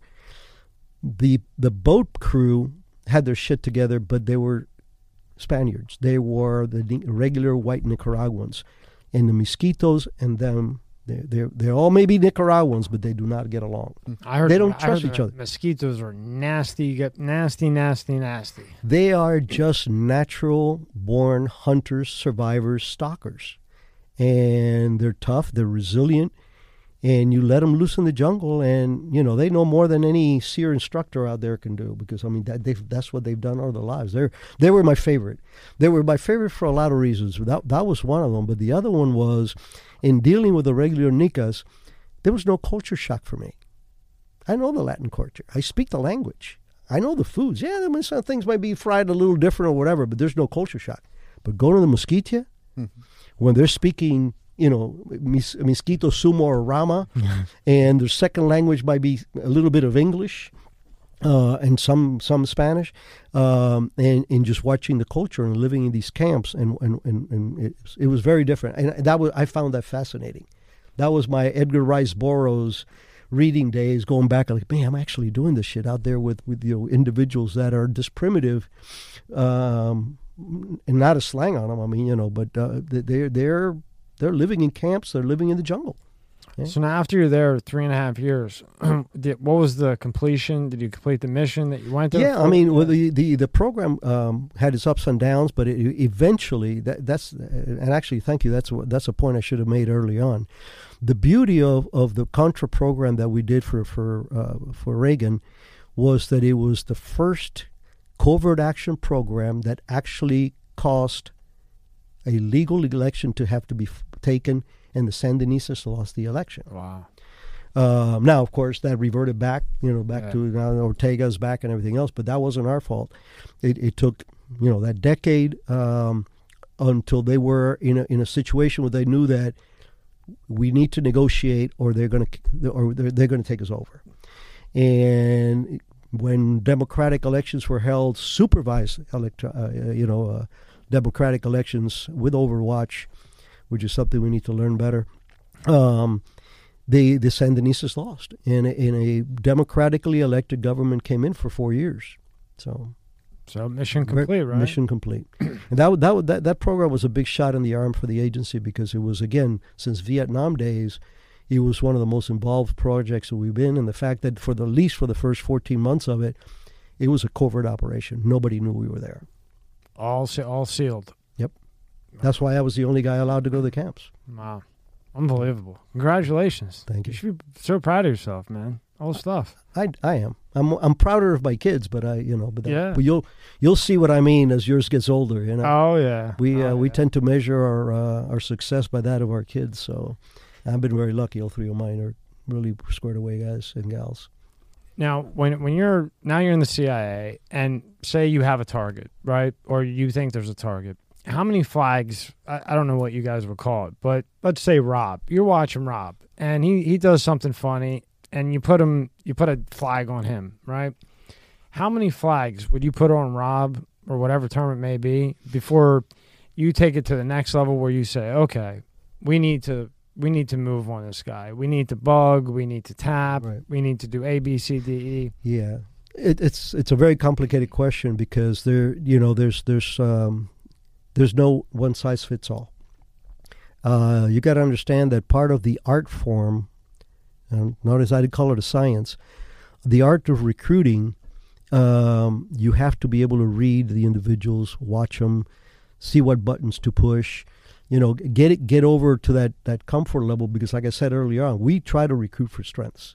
Now, like I said, with the terrorists, yeah, I'll, I'll use the other, um, set them up. But we try to recruit for strengths, and then, but what happens is, you may have this guy that works at the Ministry of Underwater Basket Weaving, and you need to know what the hell's going on in there. And the process is, we have targeting assets. You know, uh, people that say, hey, you know, that guy has access to this. It could be a real estate person. It could be a bookkeeper, somebody that we recruit that is local that knows people and can, you know, actually scout for us. Let's put it that way. And get you into where you need to Yeah, get to, right? Exactly. And and then then of course, you know, the diplomatic circus or the business circus that we all swim in, you bump into people and you exchange cards. But we love leads. So let's say that we have Peter who um, has access to this ministry that we really need. Uh, first thing we do is we check him out, see what do we have in our records. Well, you know, what, what's his, is he married? Does he have kids? Does he have college college age kids, or his kids going to college? Um, you know, does he have medical issues in his family? We we try to find out as much as the person, so we know what we're going into. So the next step is bumping this individual, literally getting to know them. It's contrived most of the time, or brokered, where somebody says, "Hey, listen, you know, I met this guy that." you know, you may you may you may want to you might want to talk to him. He's he's got he's, he's with the U.S. Embassy, and the one advantage that we have over the Soviets and the Chinese is, whether you people believe it or not, we wear the white hats. People that are trying to save their country or democratize their country or stop corruption in the country, they don't go to the Russians and go, "Can you help us?" they don't go to the Chinese and say, "Can you help us?" yeah, They're going like, where are the where are the gringos? The, those are the guys that, that that'll that'll do this. So that that that that fords in our benefit. So let's say that now you know I, I, I know what what what does like I know where he plays golf for example. He likes to play golf. Okay, well I start playing golf. I, we've, all, we've all done it. Under whatever it takes, we got to get close to the individual. You you establish a relationship, a friendship, and then what you start doing is you start asking questions that get let you know what makes this guy tick. And the real tick is what keeps him awake at night. The moment you know what keeps that person awake at night, and you have a truthful, viable option to, hey, if you help me with this, you're going to sleep better, then you have a recruitment. Give me one thing that, like, a, a time when you found out what makes a person not sleep at night. What was one of those things? Uh, a lot of it is, is um, now you, you, you have your Put, higher. pull out an M4. yeah, yeah, that would, That would do it quick. yeah, yeah, that would. No, I mean, you know, you have people that, that worry about, um, you know, their their their future of their family is a big one. I, I think I probably recruited more people um, to helping them put their kids through college and making sure that they had a nest egg and all this other stuff, um, because you know they had the compatibility. You got to give them something. You know, so it, it isn't just patriotism. Uh, you hope that that's the main drive is the fact that you've built a good personal relationship, and at the same time, you um, you know you you you're providing some benefit above and beyond the moral high ground. Something happens to him, his kids, you know, the family, you know, helping him get, you know, that that kind of stuff. So that that's very important. But but our craft is one of really getting to know the people. And and um, I made a mistake early on. I was working with this guy. He was a fairly senior guy, which is another thing. You know, we we we dropped the sir right away because I cannot pitch you from the catcher's mound. I got to be at the, at the pitcher's mound to to reach out to you. You got to be looking up to me in some shape or form. And if I am working like in this guy who was a senior officer, and I am a third secretary of the embassy, um, I have to get that balance pretty quickly. And that's your temperament, the way you carry yourself. The fact that you come with the U.S. embassy has a lot to do with it. You know that that's a that's a nice ring to, to knock. But so this individual, I you know befriended him. We had dinners, and he was all pissed off at a, lot of the things that were going on in his country. And I'm going like, yeah, well, you know, this this is the this is the, yeah, but we can't, and back and forth. Comes to the point where we say, okay, you know, th- this guy, I'm going to pitch him, and he was a big dude. He was a big dude. So um, I had, I, I did not plan it, but we, uh, I introduced him to my kids somewhere along the line because again, I had a, a very public persona. I was a member of the embassy. There was events. Hey, here are my kids. Here, you know, and, and so he had met my wife and, and, and my, my oldest son. My, my little my little one was still at home, and um, so I pitched him. I said, "Look, you know, uh, we've been talking about this. You've been saying that you want to make make a difference. Say this is, I, I want I'm going to trust you with something." I said, you know, and, and I pitched him. Good move. Oh my God, he got up and he started calling me all kinds of names. Really? Yeah, he, he says, "You, you, you've been playing me from the beginning. This is, you know, you. How could you? I thought you were my friend." And he's yelling. Luckily, Yeah. there was a table between us, and you know, it's one of those things I hadn't planned for it, but it came. And I looked at him. I go, "We've been friends now for almost a year, right?" You say we're friends. I said, "We've been knowing each other for about a year. Does that give me two minutes to say something to you before you walk out?" And he literally leaned on the chair like this, and he's just growling at me. But but he listened. I said, "I just told you the biggest secret of my life. You know my kids. You know my wife, and I trust you enough to tell you that I'm a CIA officer and that I want you to help me get your your country straightened out. Now, I will turn the tables on you. If that's not friendship, then you can get the fuck out of the door because you're not the right guy anyway. He sat down and we recruited him.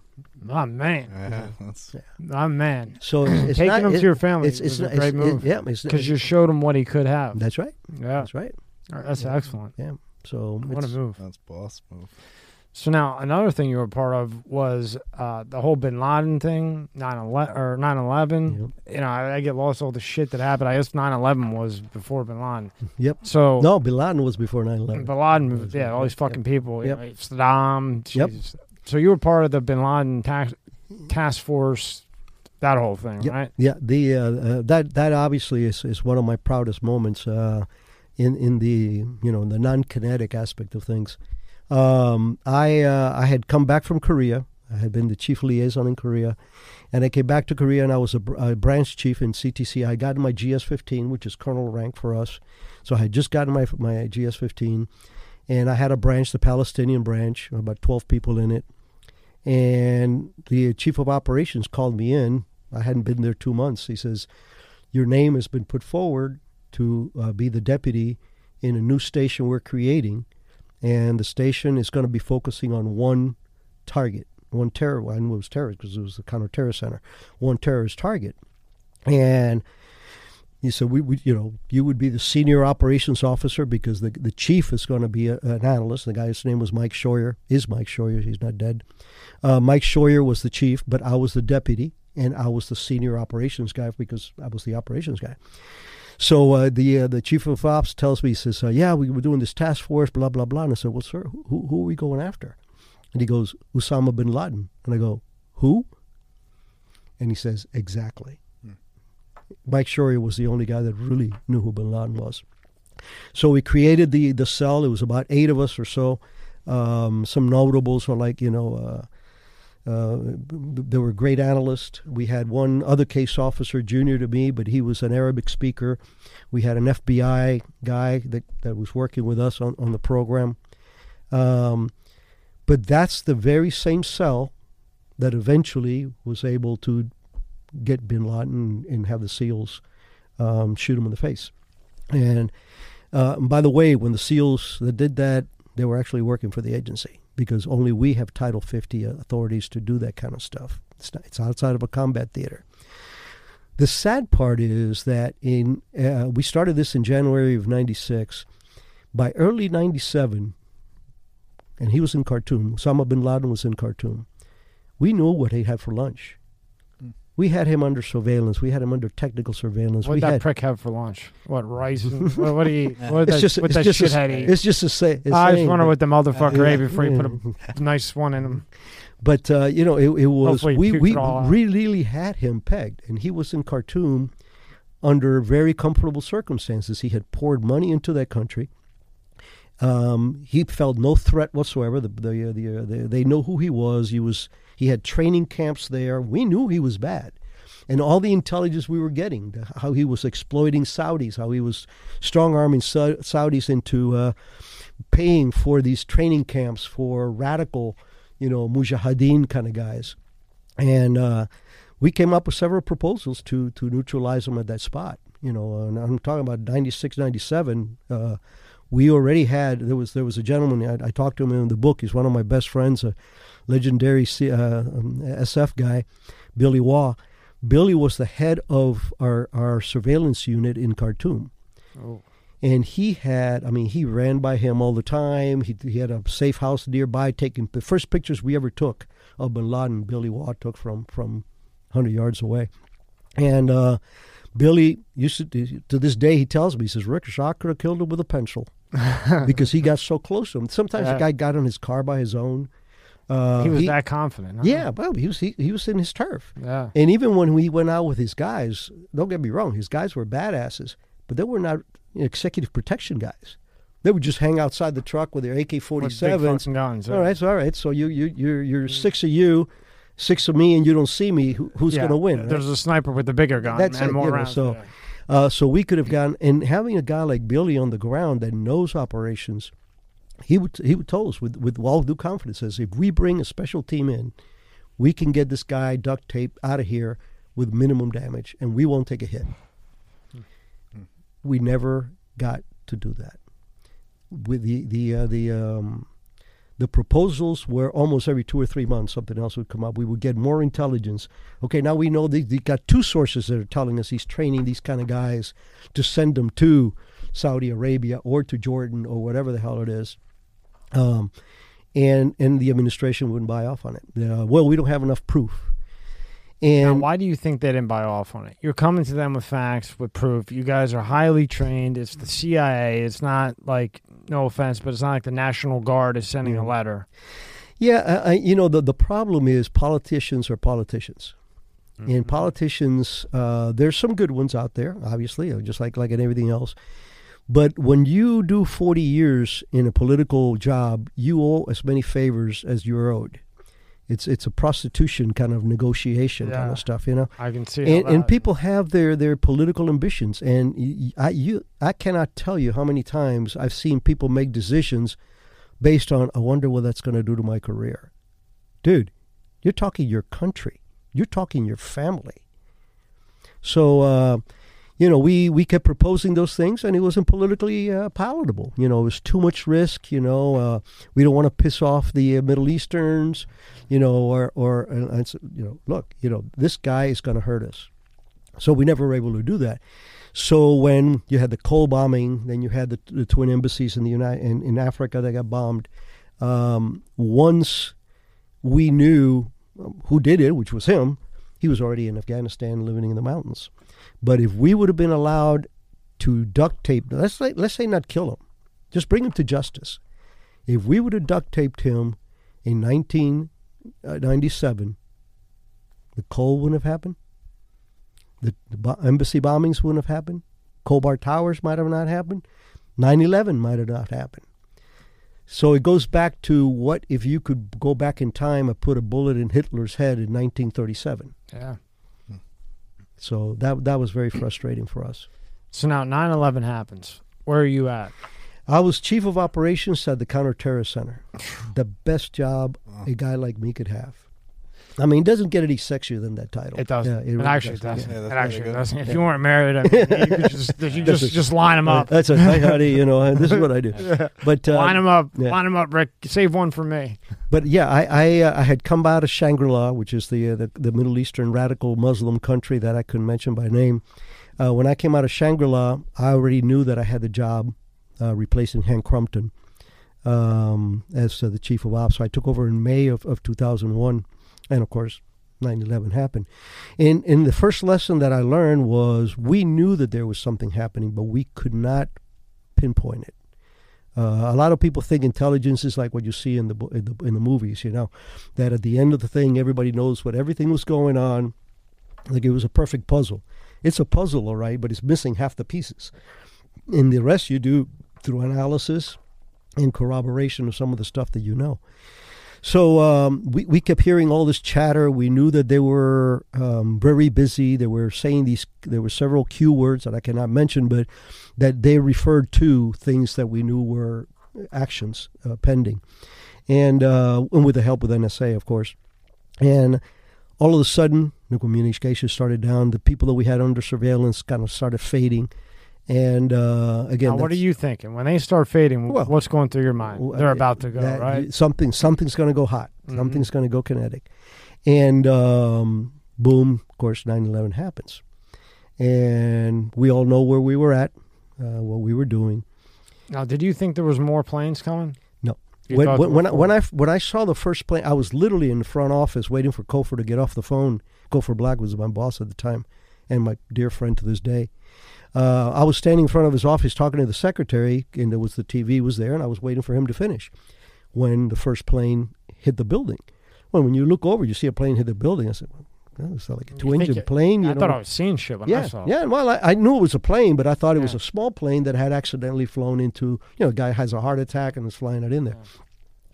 Well, one of the things that the the, the counterterrorist center uh, was fantastic about is that very early on, the, the, the counterterrorist center was established by one of my mentors, Dewey Clarridge. I mentioned him in the book quite a bit. The most visionary man I've ever worked with. I mean, Yeah, a true Dewey- patriot. Dewey, right? Dewey, Dewey Clarridge, just fantastic individual. And um, so Dewey had created the CTC, and when he created it, he made sure that we had every single federal agency represented in the center. We had Secret Service, always at least two. We had a, one of the deputies in CTC was always an FBI individual, very senior SIS level. Um, we had customs people, we had uh, diplomatic security people, we had uh, AT, ABT, uh, uh, alcohol, tobacco, and firearms folks. They, they, were, they were all represented there, so we could you know cor- correlate and in in in in, in, in um, you know pass Ex- information back and forth information, yeah. exchange information back and forth. And we had, believe it or not, a uh, um, um, what's the the people that control the uh, the airlines the um, Uh, FCC. FAA. FAA, FAA yeah. FAA he was an FAA guy.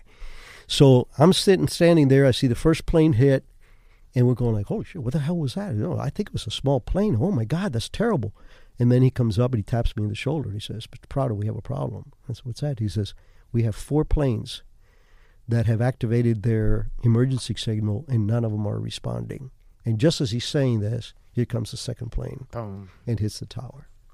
Um, so we knew exactly where, where, where we were up to. Where was the one? Was the one supposed to hit the Pentagon? Yeah, the uh, the uh, you had the one that hit the Pentagon. Um, you had the one that hit the t- well, you had the twin towers Twin first. Towers. Yeah. Then it was the Pentagon, uh, and then the fourth is the one that and let's roll. Th- Yeah. th- those guys actually took the plane down from the terrorists and sacrificed their lives for it. You know, Where was that headed? Because then that was by PA, some people right? said the White House. It was like Shanksville, No. PA. no, no, no. where was that headed? they they would either uh, we believe that it was the agency. Really? Think about it. Uh, okay, they The White House, that plane would have never gotten within a mile of it. Yeah, would have been blown down into. They would have been blown away. I don't care if it's a passenger plane. If you're going at the White House, you, you, you're going to go bye bye. They have the capabilities, uh, and the the uh, the the the, uh, the jet pilots that are sitting in airplanes 24 hours a day. That anything waiting. comes within a certain range, they're on your ass. So that, that that's that wasn't it. They know that. Uh, we think that because of what they struck, Bin Laden was a very smart man.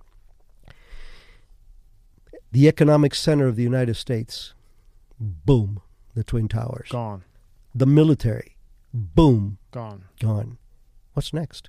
Congress? Nah. No, they don't give Yeah, a shit about give a shit about Congress. Congress. Who They cares? They killed themselves. But the agency, They'll kill themselves. yeah, the agency. You figure, hey, if we can if we can kneecap the agency, that's that's a trifecta there. Yeah. So now that was never proven. We will never know, Right. uh, it's because just, of the- uh, the- the- educated guess. ed- educated guess was that it was us. Anyway, it was our understanding when the decisions were made to evacuate the buildings, including CIA. Uh, George Tenet came in and said, "I want the building empty, everybody out." And Cofer got up and went, "Okay, guys. Well, anybody that needs to leave can leave. I'm staying." And the greater majority, and, and there were people that had, so look, I got to take my kid out of school and take him home, but I'll be back. And they were. So uh, there, there's a beautiful story, uh, a little vignette in there that I love telling because you've heard me talk about dedication and believing in what you do, and and uh, so there, my deputy for uh, as chief of ops, all the branches, all the groups were under me, and the deputy of the uh, Hezbollah branch was a lady, Christy, um, and she was eight months pregnant. So 9/11 happens. You know, our hair's on fire. I'm yelling orders. We got to do this. We got to do that. And the day goes by like this.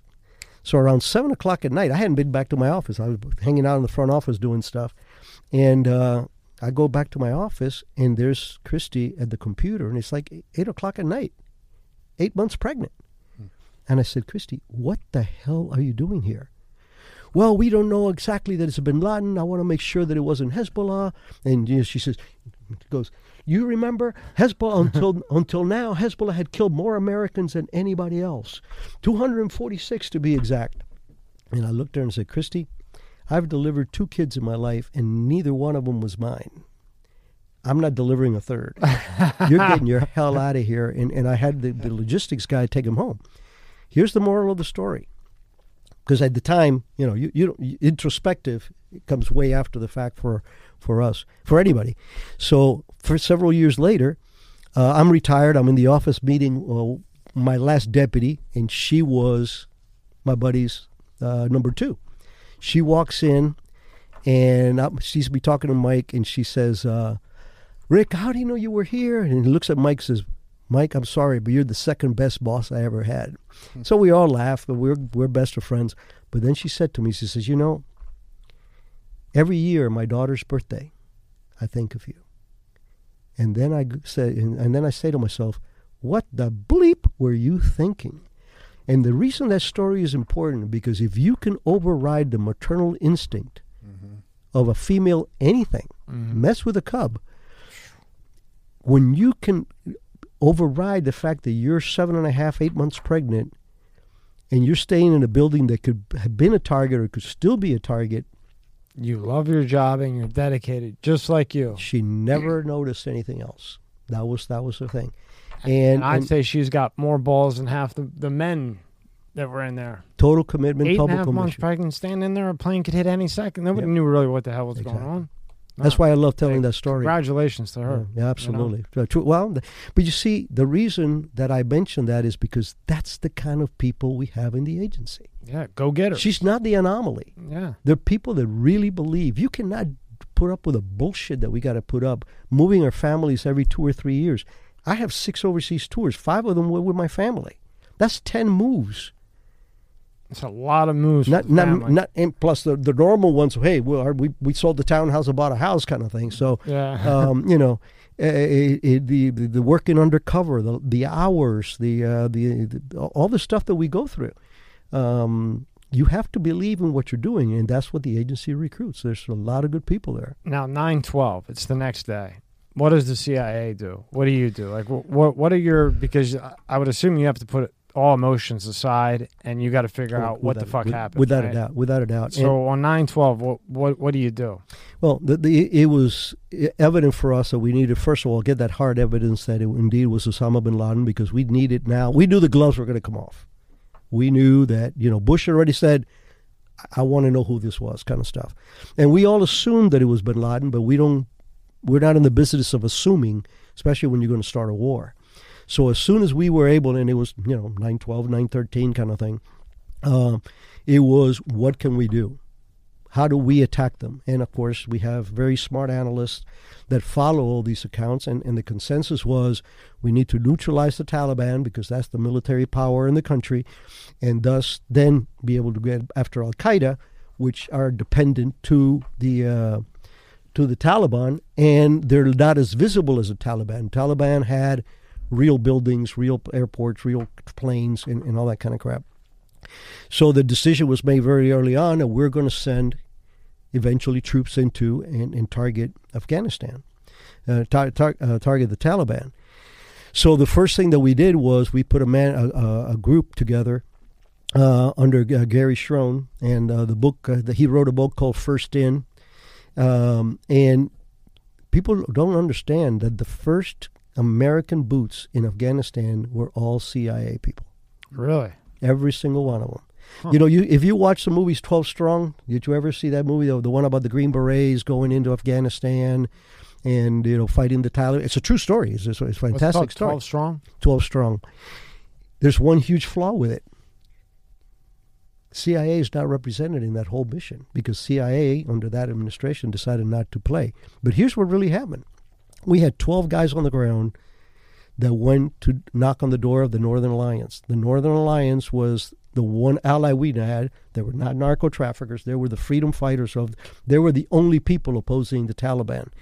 And as you may or may not remember, before 9/11, the leader of the Northern Alliance was assassinated during a fake interview um, by the Taliban. I mean, by by the Al Qaeda. By Qatar, right? They literally took him down, and but Gary had served there, spoke the language, uh, and he went with his para- paramilitary. gun. One of the guys, uh, Jr., is a, cla a classmate of mine, and those twelve guys were on the ground when that first helicopters that that that ODA SF ODA landed in Afghanistan. It was our guys vectoring them in. That doesn't appear in the book in the in, in the movie. The second thing is all the stuff that they they say that the Green Beret guys did in the movie did happen. Some pretty hairy shit. But for every SF guy that was there, there was an agency officer next to him. My friend, my classmate, literally shot a Taliban guy from his horseback when he was riding a horse with a pistol. With a pistol? He shot him. Well, I mean, he's While he's riding, moving, Yep, shit, yeah. yeah, and he shot him with a pistol. Good they were him. they were trying to get away from an ambush. They ran into an ambush, and and so my point is, here we have an opportunity to showcase what the agency really does and, and, and how important we're in this role.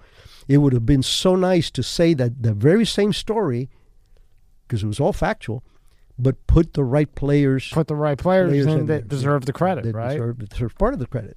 You know, Now, what what were you thinking? Maybe you know, because on the outside, after it happened and things kind of died down, you you know, you would watch it a hundred times, hundred times, hundred times, and then you start with the conspiracy bullshit, you know, on the Yeah. outside, and it looked like there was a bomb on the bottom because of the way it crashed, because the the way the building went down. Now, I I know, I know, I know. Yeah. I'm just saying. Yeah, oh, you know, no, I'm just saying, like, oh, just there's there's there's the- all, all kinds yeah. of, of things out there, but but because that's how it looked, right? Because when you destroy a building, you put the bomb in the bottom and it comes down like that. So when the- the, plane went in like that, it was kind of odd the way it went down.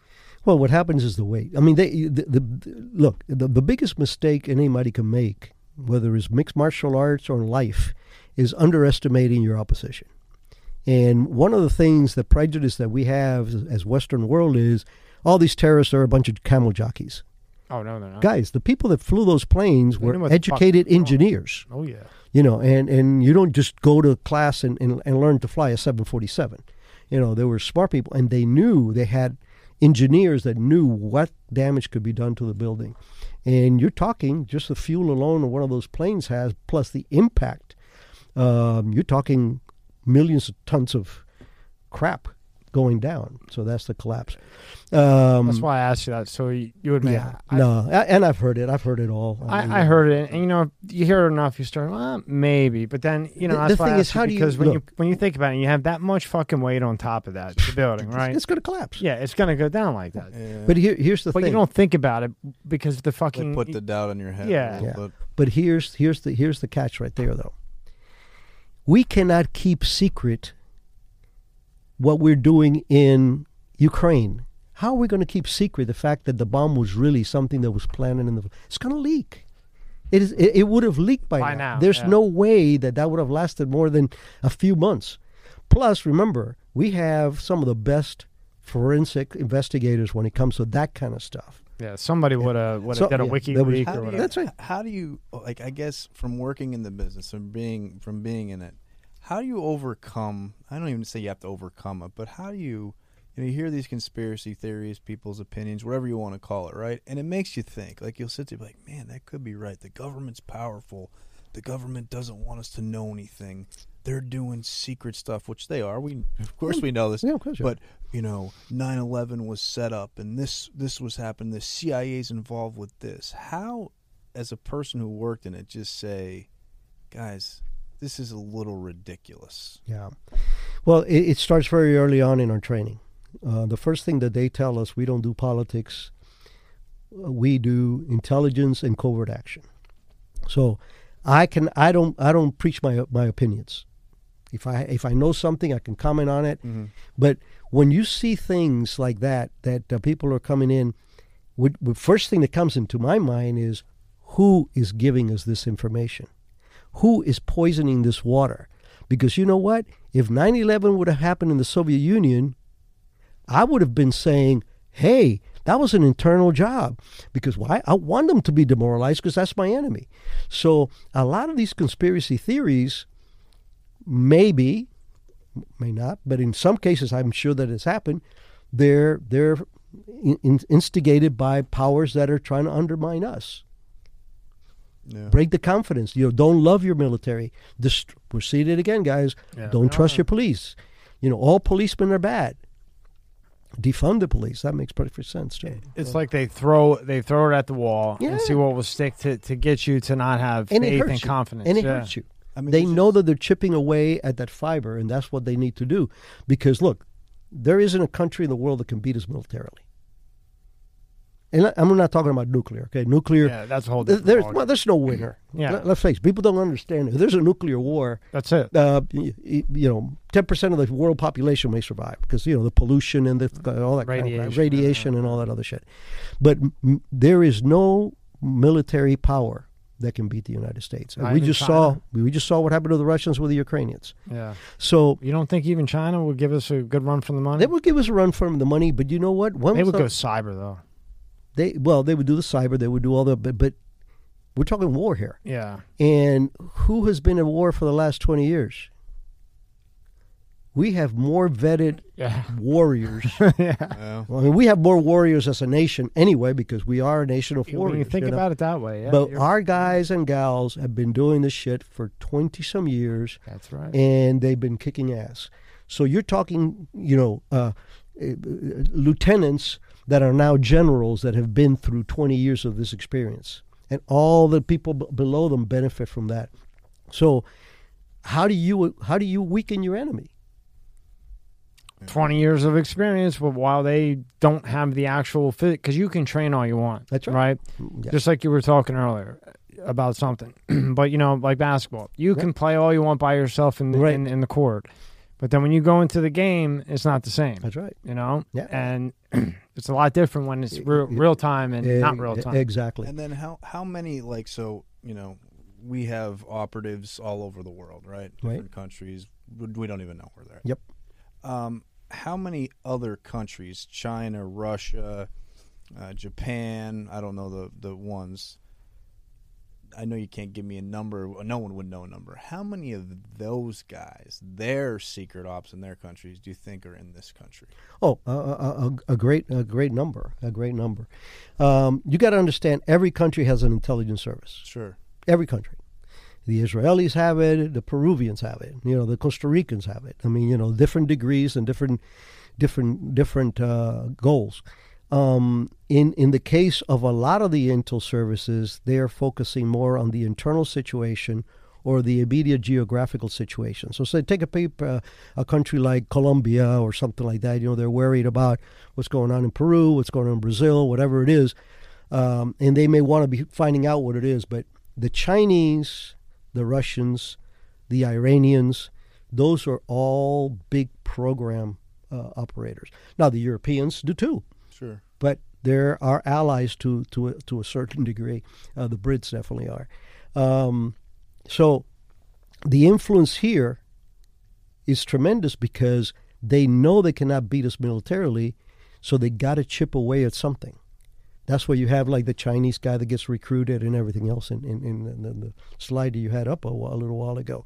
So every service, you know, I'm a I'm a very big uh, pro-Israel kind of guy. I think that they're they we can learn so much from them. But you know, here's here's from there was an American that they recruited and got caught for espionage. So the Israelis actually recruited an, a hyphenated American, but nonetheless a, an American, Got him. and, in. and, and got him in. And that's our ally. My point isn't that that degrades them. Um, they shouldn't have done it. That that was wrong. But every service has their special interest. They have they need to do what they need to do to protect their country. And if it was recruiting an American, going like, okay, we better not get caught at this one, but we need what this guy is going to provide. But you think, but you think there is a good amount. When I say good amount, I don't know a number, but uh, you know, hundred thousands. Uh, How- I, how I. I couldn't I couldn't begin to guess, but I can tell you that the is there. I'll, I'll tell you a short story that applies to that. Um, Nine twelve ish. Um, my uh, my counterpart of the FBI, uh, Mike Rolince, was the uh, the SAC for counterterrorism in, in the Washington D.C. area. Old friend of mine, and he comes in the building with his deputy to talk to Cofer and myself about okay, so what do we got? You know, and he he looked at me and said. Uh, so you know what? What's what's the deal here? So well, you know, we are, we were, we know that it's Bin Laden now, and uh, we're we're taking, you know, plans to do whatever we're going to do. He goes, thank God, and I go, what do you mean, thank God? He says, Rick, if it would have been Hezbollah, and we went after the Iranians, they would bleed us in this country.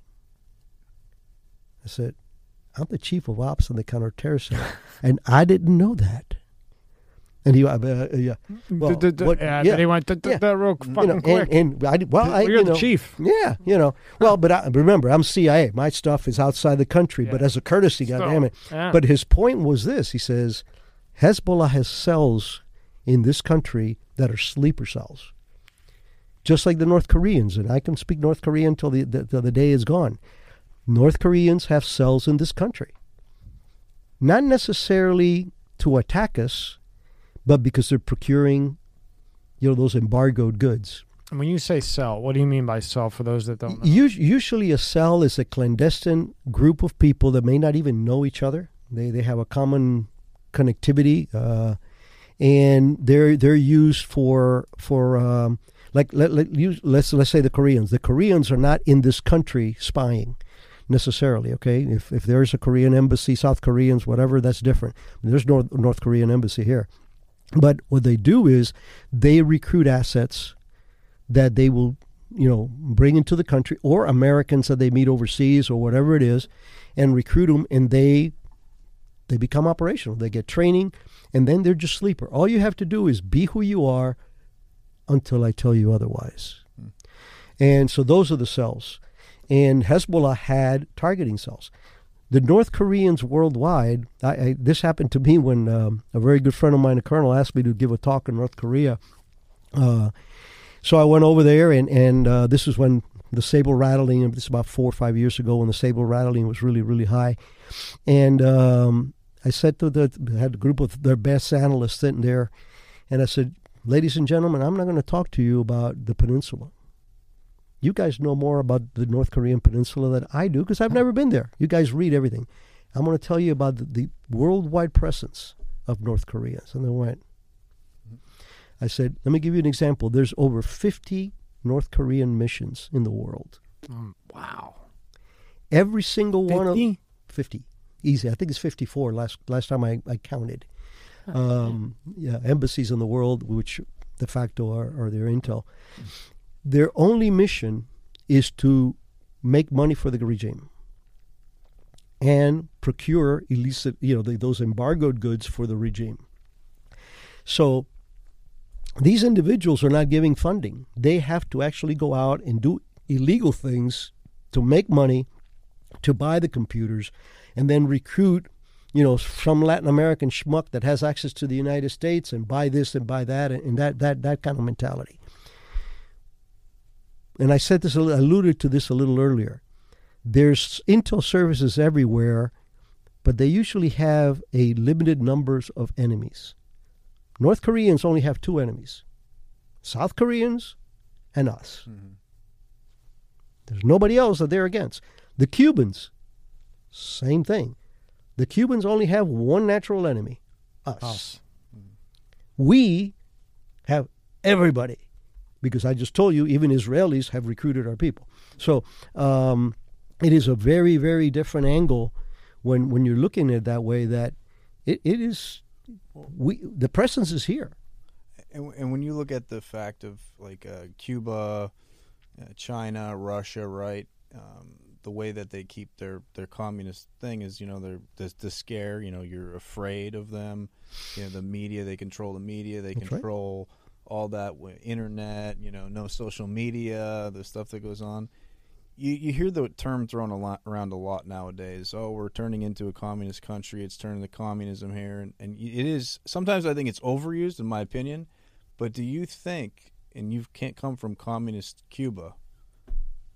that the U.S. is slowly on that verge to communism, in your opinion? I, I, will tell you that the whole world is, is, is dancing again with socialism. Okay? And what you got to understand, there's a very big difference between welfare of the people and evenness opportunities and all that. That's not socialism. Socialism is nothing more than a mask for the communist to wear. And what I see this troubling is the trend that so many of these countries are, you know, going back to to that you know utopic uh, fantasy. We were talking about you know on, on, when we went out for the break. You know uh, that we look at things with with with with the uh, with the the um, sorry brain fart here. Um, with all time. Yeah. well, well, wait till you get to be mine. um, when when you have lost my train of thought completely on that one. Where we were at? Just with you know communism. Do you think we're slowly on our way there? You said. Yep. So when you have people that do things that make absolutely no sense, we were talking about defunding the police how, if you study anything and you look at post World War II Soviet satellites, Poland, Ukraine, did they flourish under communism? No. No. Look at Cuba. In 1959, Cuba was one of the, I think, the second or third. The U, the the Cuban dollar and the uh, the Cuban peso and the U.S. dollar were equal before the Castro. And look where Cuba is now. My dad drove a 57 Pontiac in Nicaragua, and guess what? Now they're using ox cart to transport people instead because they don't have buses or the fuel for it. Mm-hmm. Then go to Ven- go to Nicaragua, go to Venezuela. So how does any of this make sense? Mm-hmm. If it's such a great thing, and of course the excuse is, well, it was never implemented the way it was supposed to be. Bullshit when you have failed at something since 1917, you know, that's a clue. It doesn't work that way. It is no different than a, a caudillo that runs a, a, banana republic and steals and rapes, pillages, and plunder. It's the same thing. You have a, the, the, that corrupt leadership, and Putin is the perfect example for it. What surprises me the most, we said it before, is that people are surprised what Putin is doing. That's what they do. So, but as far as presence of, of, of individuals here, you know they are. And, and what I can assure you is that the FBI is on them as much as anybody is on us overseas because we, we mm-hmm. they do try to manage that. The problem is you can monitor the legal presence, but those clandestine cells are that that's that's the money. Yeah. Do you think any of this is a setup, like a setup by the administration, the government, whatever you want to call it, to control everything. Because to to uh, to the citizen, That's what you're going to hear. Yeah. You know, not like a CIA agent or somebody who knows knows Right. or actually really has any clue what they're talking about. No, you know, and, and unfortunately, the, the the biggest problem with they have is that you know politics are done by with politicians. Okay, and we, we were talking Yeah, about a little yeah, bit about that lobbyists and all that. Other you know so you have people that that uh, have special interests and unfortunately i see it time and time again where people in political positions both sides of the parties don't get me wrong we're, we're far from virgin on, on the republican side um, they put special interest groups or personal personal interest um, above god and country. And that to me is treason. I mean, what else could it be? for me that's treason. I you know i can tell you that i joined the agency in 1980 and i never stole a pen or a nickel or lied in any of my reports. And if i did and i got caught i deserved to be put up on a wall and shot And that's how you should think. As if you're going to be a CIA agent, right? Mm-hmm. If you're going to be a Green Beret, if you're going to be a Marine, if you're going to go into the military, even if you're a National Guard, Yep. if you're going to fucking lie about what could possibly hurt my family, your family, his Crazy. family, crazy. or, or cut Line up- accommodations I line mean, them you up know. and just go. Psh. you know when when you have American companies that or, or I'm sorry, US government deals with places like China and those deals are one-sided are obviously making us dependent on them not only for the money but for the goods that they produce that's counterintuitive to to anybody I mean I'm not a rocket scientist and I can tell you that I don't want my enemy be the guy that I go to buy ammo from Yeah. I mean, really? And, and, and that's exactly what we do. Or please, I need penicillin and, and I got to buy it from my enemy. And like you just said, Ca you know, yeah, the Pontiac at 57, banging, Castro comes in, boom, done. Okay. Trump, whether you like him or not, he had Putin under control. The economy was on fire. China wasn't even thinking about making a fucking move. The police were funded. You know, you know, things were getting taken care of. And the other countries, again, you, whether you like him or not, they feared him. Of course they do. He went to fucking North Korea, buy him. Can you imagine how many times they probably said, no, don't go? Yeah. Don't, not a good idea. He said, no, I'm going to go. Secret Service, you stay there. Let me talk to this guy. And because he went there with Kim Jong Un one on one, the little I know that Yeah. you you know a hell of a lot more. He diffused a lot. Kim Jong Un, in my opinion, respected him because he came there with his Not only, not only Kim Jong Un, the world. the world. Yeah. You see, look, uh, I, um, I don't, like I said, I don't. I'm not trying to get I'm- political. I'm We're- not- we're I'm just talking about we're talking how things facts. were, We're facts. talking facts. Yeah, yeah. And that's my world. I'm with that too. For me, it's statistics and, and, and yeah, I don't like the you political know, thing anymore. it- for you. me. It, to me, it's uh, it's it's just too dirty for my taste. But when you have um, an economy that is booming, and every single major negotiation with Latin America, Europe, China, Africa are being renegotiated, including NATO. All these things are saying, "Hey, why am I paying?" 70% of this and the rest of the world is pay, paying 30%. Or why do I have tariffs and, and you don't? yeah. What, what, where's and, and Trump attacked all that? Yeah, he said it's Uh, not fair. You know, he you know, there's there's anybody who argues of of Trump's acumen for business and economy is a fool. Anybody who says that he is not a patriot, that he doesn't really love this country or doesn't love the military or doesn't love the police is a fool. and needs therapy. And needs Bad. ther- or the bad. loony bin. That's Yeah. they can all go to the loony bin. Now, I will be the first one to tell you that the one thing that he does very wrong is that he pisses off as many people as he wins over, Yeah. and often unnecessarily.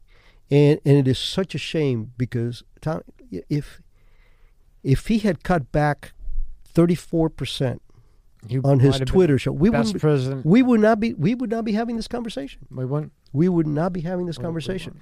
And and uh, And, he and Rick, and- another thing to add to that, he did that not political. This is just facts. He did that while under attack and attack and attack. His family, his oh, kid, without, without. Mueller, the dirtiest guy in the planet. Believe me, I know. I know this Mueller.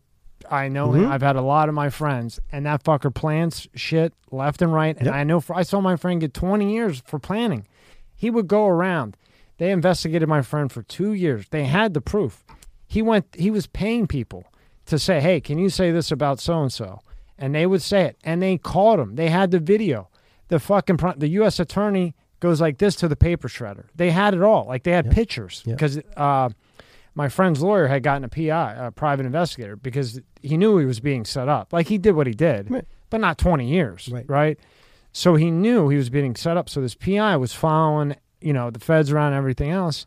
And Mueller's team, before he became what he was, he was literally paying people to, to just give a bullshit statement. Yep. And it worked. And he got three of my friends over 15 years. That could that really probably should have got two, Yeah. three, and only because they had a record. Anyone else, probation. And that Mueller tried for three years to get his ass. Yep. And you know, if there was one thing he could have found, fabricate, pay off, he would have. Absolutely. We're going back to the you can't keep a secret. If- yep. If, he really did something like this on the side, who's going to keep it a secret? Nobody. Eventually comes out.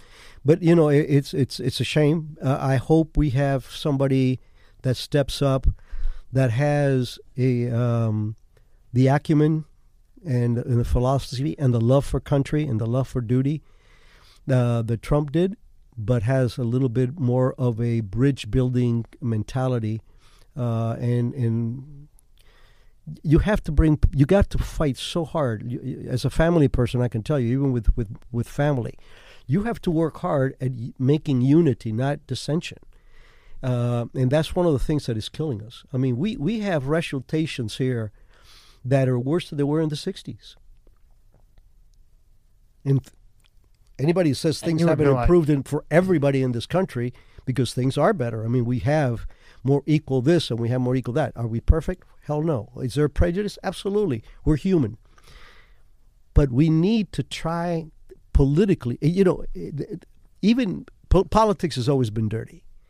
But go back to the 60s, at least the Democrats and the Republicans, there were certain things that they would agree with, especially if it meant the security and the sanity of the country and the economy of the country. But when you are willing, if you have a guy like in, in Trump's case or like in Reagan's case, I don't, I don't want to get, like I said, let's distance the political a little bit to the historical. I'm with you. If you have a guy like Ronald Reagan, who is punching all the right buttons, and he's got Margaret Thatcher and John Paul II, and he's making a world difference. The world is looking at him in awe. Everybody wants to be an American, and people are emulating him. And you are willing to undermine him just so you can win an election? At the, at the, at the, it's not at his expense. He's going to go home and ride his horses and do whatever the hell he did. You're hurting the American people, and that is what to me is criminal. Um, if if I was king for a day, first thing would be term limits Yeah. because you cannot be in politics for 47 years and not be a prostitute. Uh, I, I don't think anybody would, would would disagree with Yeah. that. I got two more questions for you, and I'll let you get out of here. But you got to come back. You're only an hour away. Yeah. Okay. Uh, when they went after Saddam, do you think that was Bush doing that for his dad? Why? Why in the hell would they go after Saddam? Saddam, in my opinion, he had that country under control. Why? Why blast him? I, I will tell you, um, and you saw the picture. I've met the president. I had a lot of. He comes across in person incredibly well. uh, He never did on TV. Um, it's it's it's tough. Okay, you you- you gotta you gotta look at it both ways. But I'm sorry, I lost my train of thought again. No, I, I mean, That's what happens when you get sugar lows. Yeah, Yeah. yeah. Um, no, just you know, like they went after S- Saddam, Right. Okay. and, and right, right, Saddam. right. I mean, don't you think That- he had that country under Without- control? Without a doubt. Look, and then you that whack was him, that and then was you put that the, was the stupidest mistake we made for a lot of reasons. First of all, you had Afghanistan, Wow, this guy which- agrees with me. Yeah. which Holy were shit! I need that Oh, plaque. oh, ab- absolutely. I mean, a a hundred percent. The, for us to go after Saddam Hussein was stupid in so many. And I have a theory, you know, uh, it's not mine, uh, but I've read it and I agree with. it. But anyway, we went after Saddam Hussein for supporting terrorism and possible mm, uh, weapons of mass destruction. Operative word being possible. Nobody focused on the fact that the only natural enemy that Iran has had since time immemorial. Was- Saddam. The Iraqis. So They why- had killed more Iranians, so we killed the mongoose. We killed the guy who was keeping them under control. We keep yeah. So Since that happened, so you know we we, we we favor and now as you know Iran owns half of Iraq and they're in Syria and everywhere else. which is the worst thing. what I have heard that that has credibility for me is that um, what's his name? Who was the? Um, oh, jeez, I'm looking at him. What the uh, attorney general back. No, no, no, no, no. The, the the guy over over all of the military, um, Rumsfeld? Rumsfeld. Rumsfeld. Yeah, Rumsfeld. I Rumsfeld. can't forget him. I had the displeasure of meeting him once. Brief, Displeasure. brie- brie- briefed him on a very good, successful operation, and I still wanted to take a shower when I left the place. But the, the, the theory, the theory he is looks that like a fucking real dick. oh, he's he is he is a dick, uh, arrogant, pompous, arrogant. yeah, a- a- Narcissist a- and imperial. You know, you you name it. Uh, he knows it all, right? computer hu- hubris. But the what I have heard that really resonates and made sense to me was Rumsfeld felt that he needed to have his own war. Remember, he could not say we, the U.S. military, were first responders into Afghanistan. Hmm. The agency stepped in and made him look bad. That wasn't our goal. We hey, You were just doing your job. the president said, "Go do this." We went and did it. So they were very late in the game, and you know, as you remember, even after those Green Berets got into town, Mhm. uh, it took us months to be able to get the military power into that area till we could start doing the bombings and all that other stuff. So the the, the theory that I read that resonated with me, especially after having met him once, is that he felt he needed to vindicate his administration, his portion of the administration, uh, and and they played Bush. You know, they they they th- his father's thing. I think that was more of I cannot see a a pre, uh, a president of the United States be willing to put thousands of men and women in harm's way to avenge something that didn't happen. When you when you say that theory of, of Rumsfeld, now thinking about him and you you know, just from my little shit experience when I was younger, I watched body language just Mhm. naturally, and that guy's body language. Whenever I would watch him, very stiff, you know, very know it all. J- just I could I could see that being a positive. I, I could see him. Yeah. Could, I could, could you say that, He, Rob? he, he was an Yeah, I would- egomaniac, I- and you know it's funny because I can describe the the time that we briefed him. It was a very cool operation that I was in charge in. We took out a whole bunch of bad guys, so it was all good news. We were sitting down, and he was in the podium. He never he he was literally behind the podium, just leaning, taking notes, not even making eye contact. like he's God gift on earth. It, it, it was. I'm going like I've never met anybody this arrogant, but I that wasn't my idea. It's something that I read, and I said, you know, knowing what I know, I that has more credibility for me than any other other reason for going in there. I'm with that because you know I'm sh- you obviously know that arrogance can make you make a decision like that. Oh, well, that is Yeah. based is based. And again, how do you look in the mirror and know that you made a decision based on your ego that costs thousands of lives and trillions of dollars? probably doesn't give two shits. He doesn't. He's probably sitting on his boat, whatever lobbyist paid him off, threw something to him, having a great time, and could care less. Yep. Last question: uh, What is what exactly is SEAL Team Six? I always wanted to know exactly what SEAL Team Six is. I know what Delta is. Yeah, it's it's the Navy version of Delta. I mean, Oh, okay. that's the only way you could describe it. They, the Monsters, right? Yeah, they are. They're, they're they're the best of the best of the best. I mean, you look. Are they are they the top top top? They're, The I think they're they're I think they're equal. I think Delta and, and SEAL Team Six have have uh, a, a little di- sometimes a little different lanes. Remember, the Navy does work the water. Yeah. Uh, you know, and uh, but they're incre- incredible land fighters. They're incredible soldiers, just like SEALs are, and just like all our soft guys are. Um, but you have two really tier one elements, and that's uh, DEVGRU, SEAL Team Six, and and, uh, and and Delta Force. Neither one which exists, of course. And uh, but we were talking about only two percent of the population serves at any given time. Well, guess what, guys? Only one or two percent of the people in the military hmm. go into special operations, and out of those two percent, that served, and two percent of that are Green Berets. Imagine what percentage become Delta. so it is. It, it, it Point is- zero zero zero zero exactly. two. it is. It is the elite of the Can you elite. imagine that fucking training? Well, it, it is. Well, it never stops. Uh, I, I've had the pleasure of going to. Uh, they call it the Red Roof He Inn. says the pleasure. yeah, yeah. I, I I had the pleasure of going to the Red Roof Inn a couple of times and watch watch them do their stuff. What'd you see? It- give it's just it's, it's just amazing. Uh, we we went in there and uh, the guy that was the chief of ops at the time was a very a, a good friend of mine, and you know of course I, I I had all the clearances and everything else to go, and so I went in there with him. Uh, when I started my programs, that was one of the places I went. I went to both SEAL Team Six, and and to Delta because I went. Why am I going to be reinventing wheels? Let me see what they have, and I'll take the wheels that they need. You know. So um, first of all, they they showed me their toy rooms. I mean, they they have Delta had a warehouse, and I'm I'm not exaggerating, but I'm trying to organize it.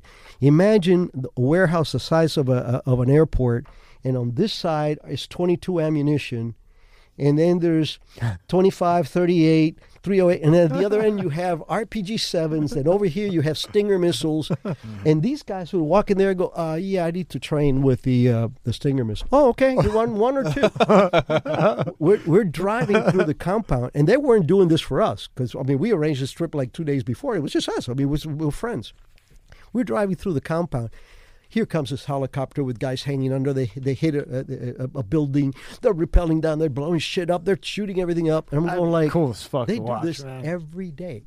You can go. sh- You know, it, it- it's just it, that's all they do. That's what they do.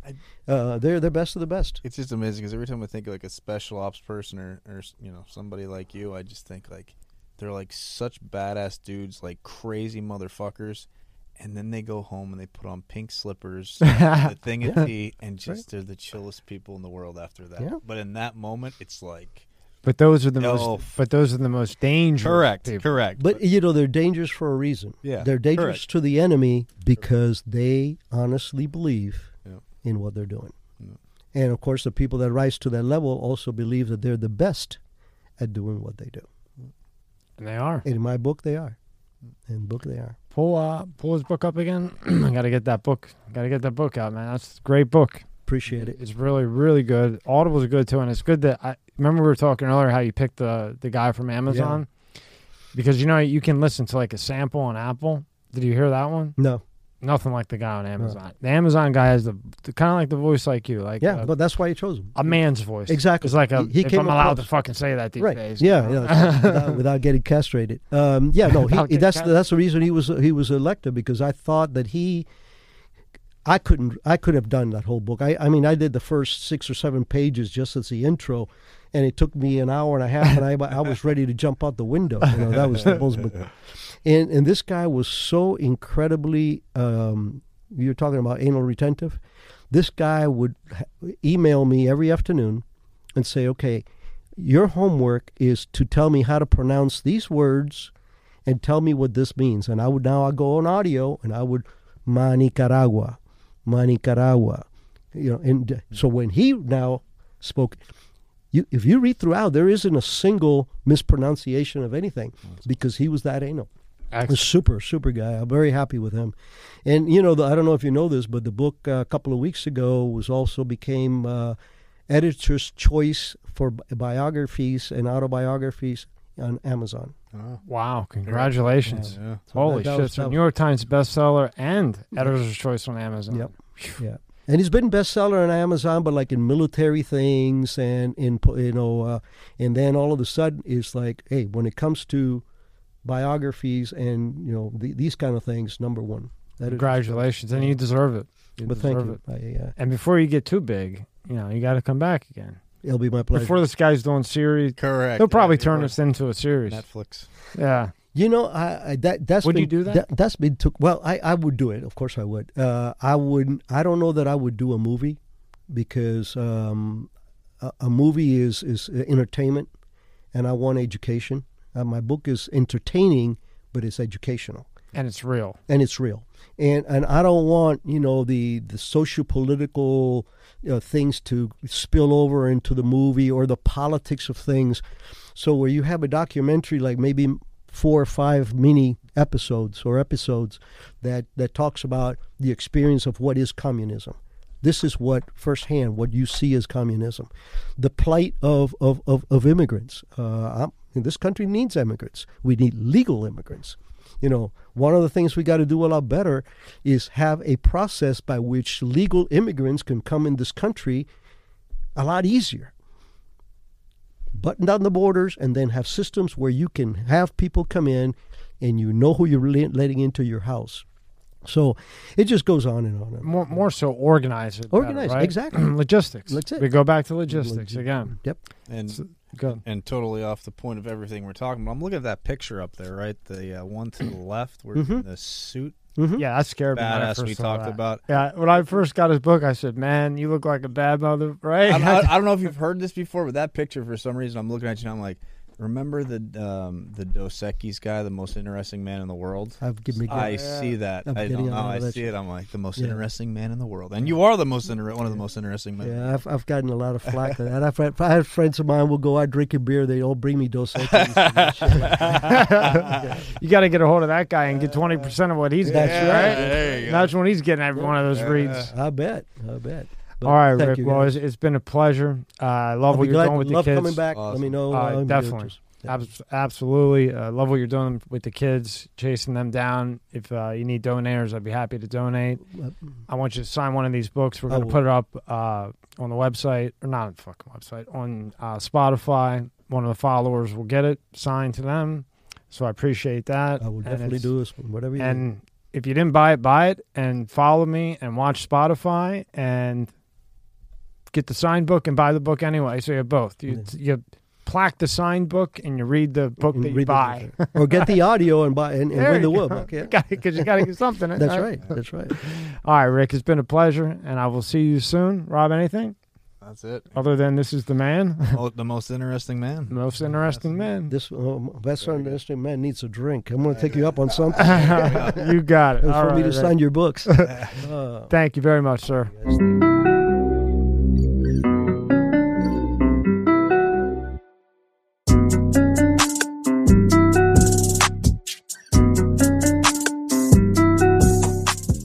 MSCS Media is now part of the Spotify exclusive team. If you'd like to watch this episode and others uncensored and uncut, click on the link in the description below.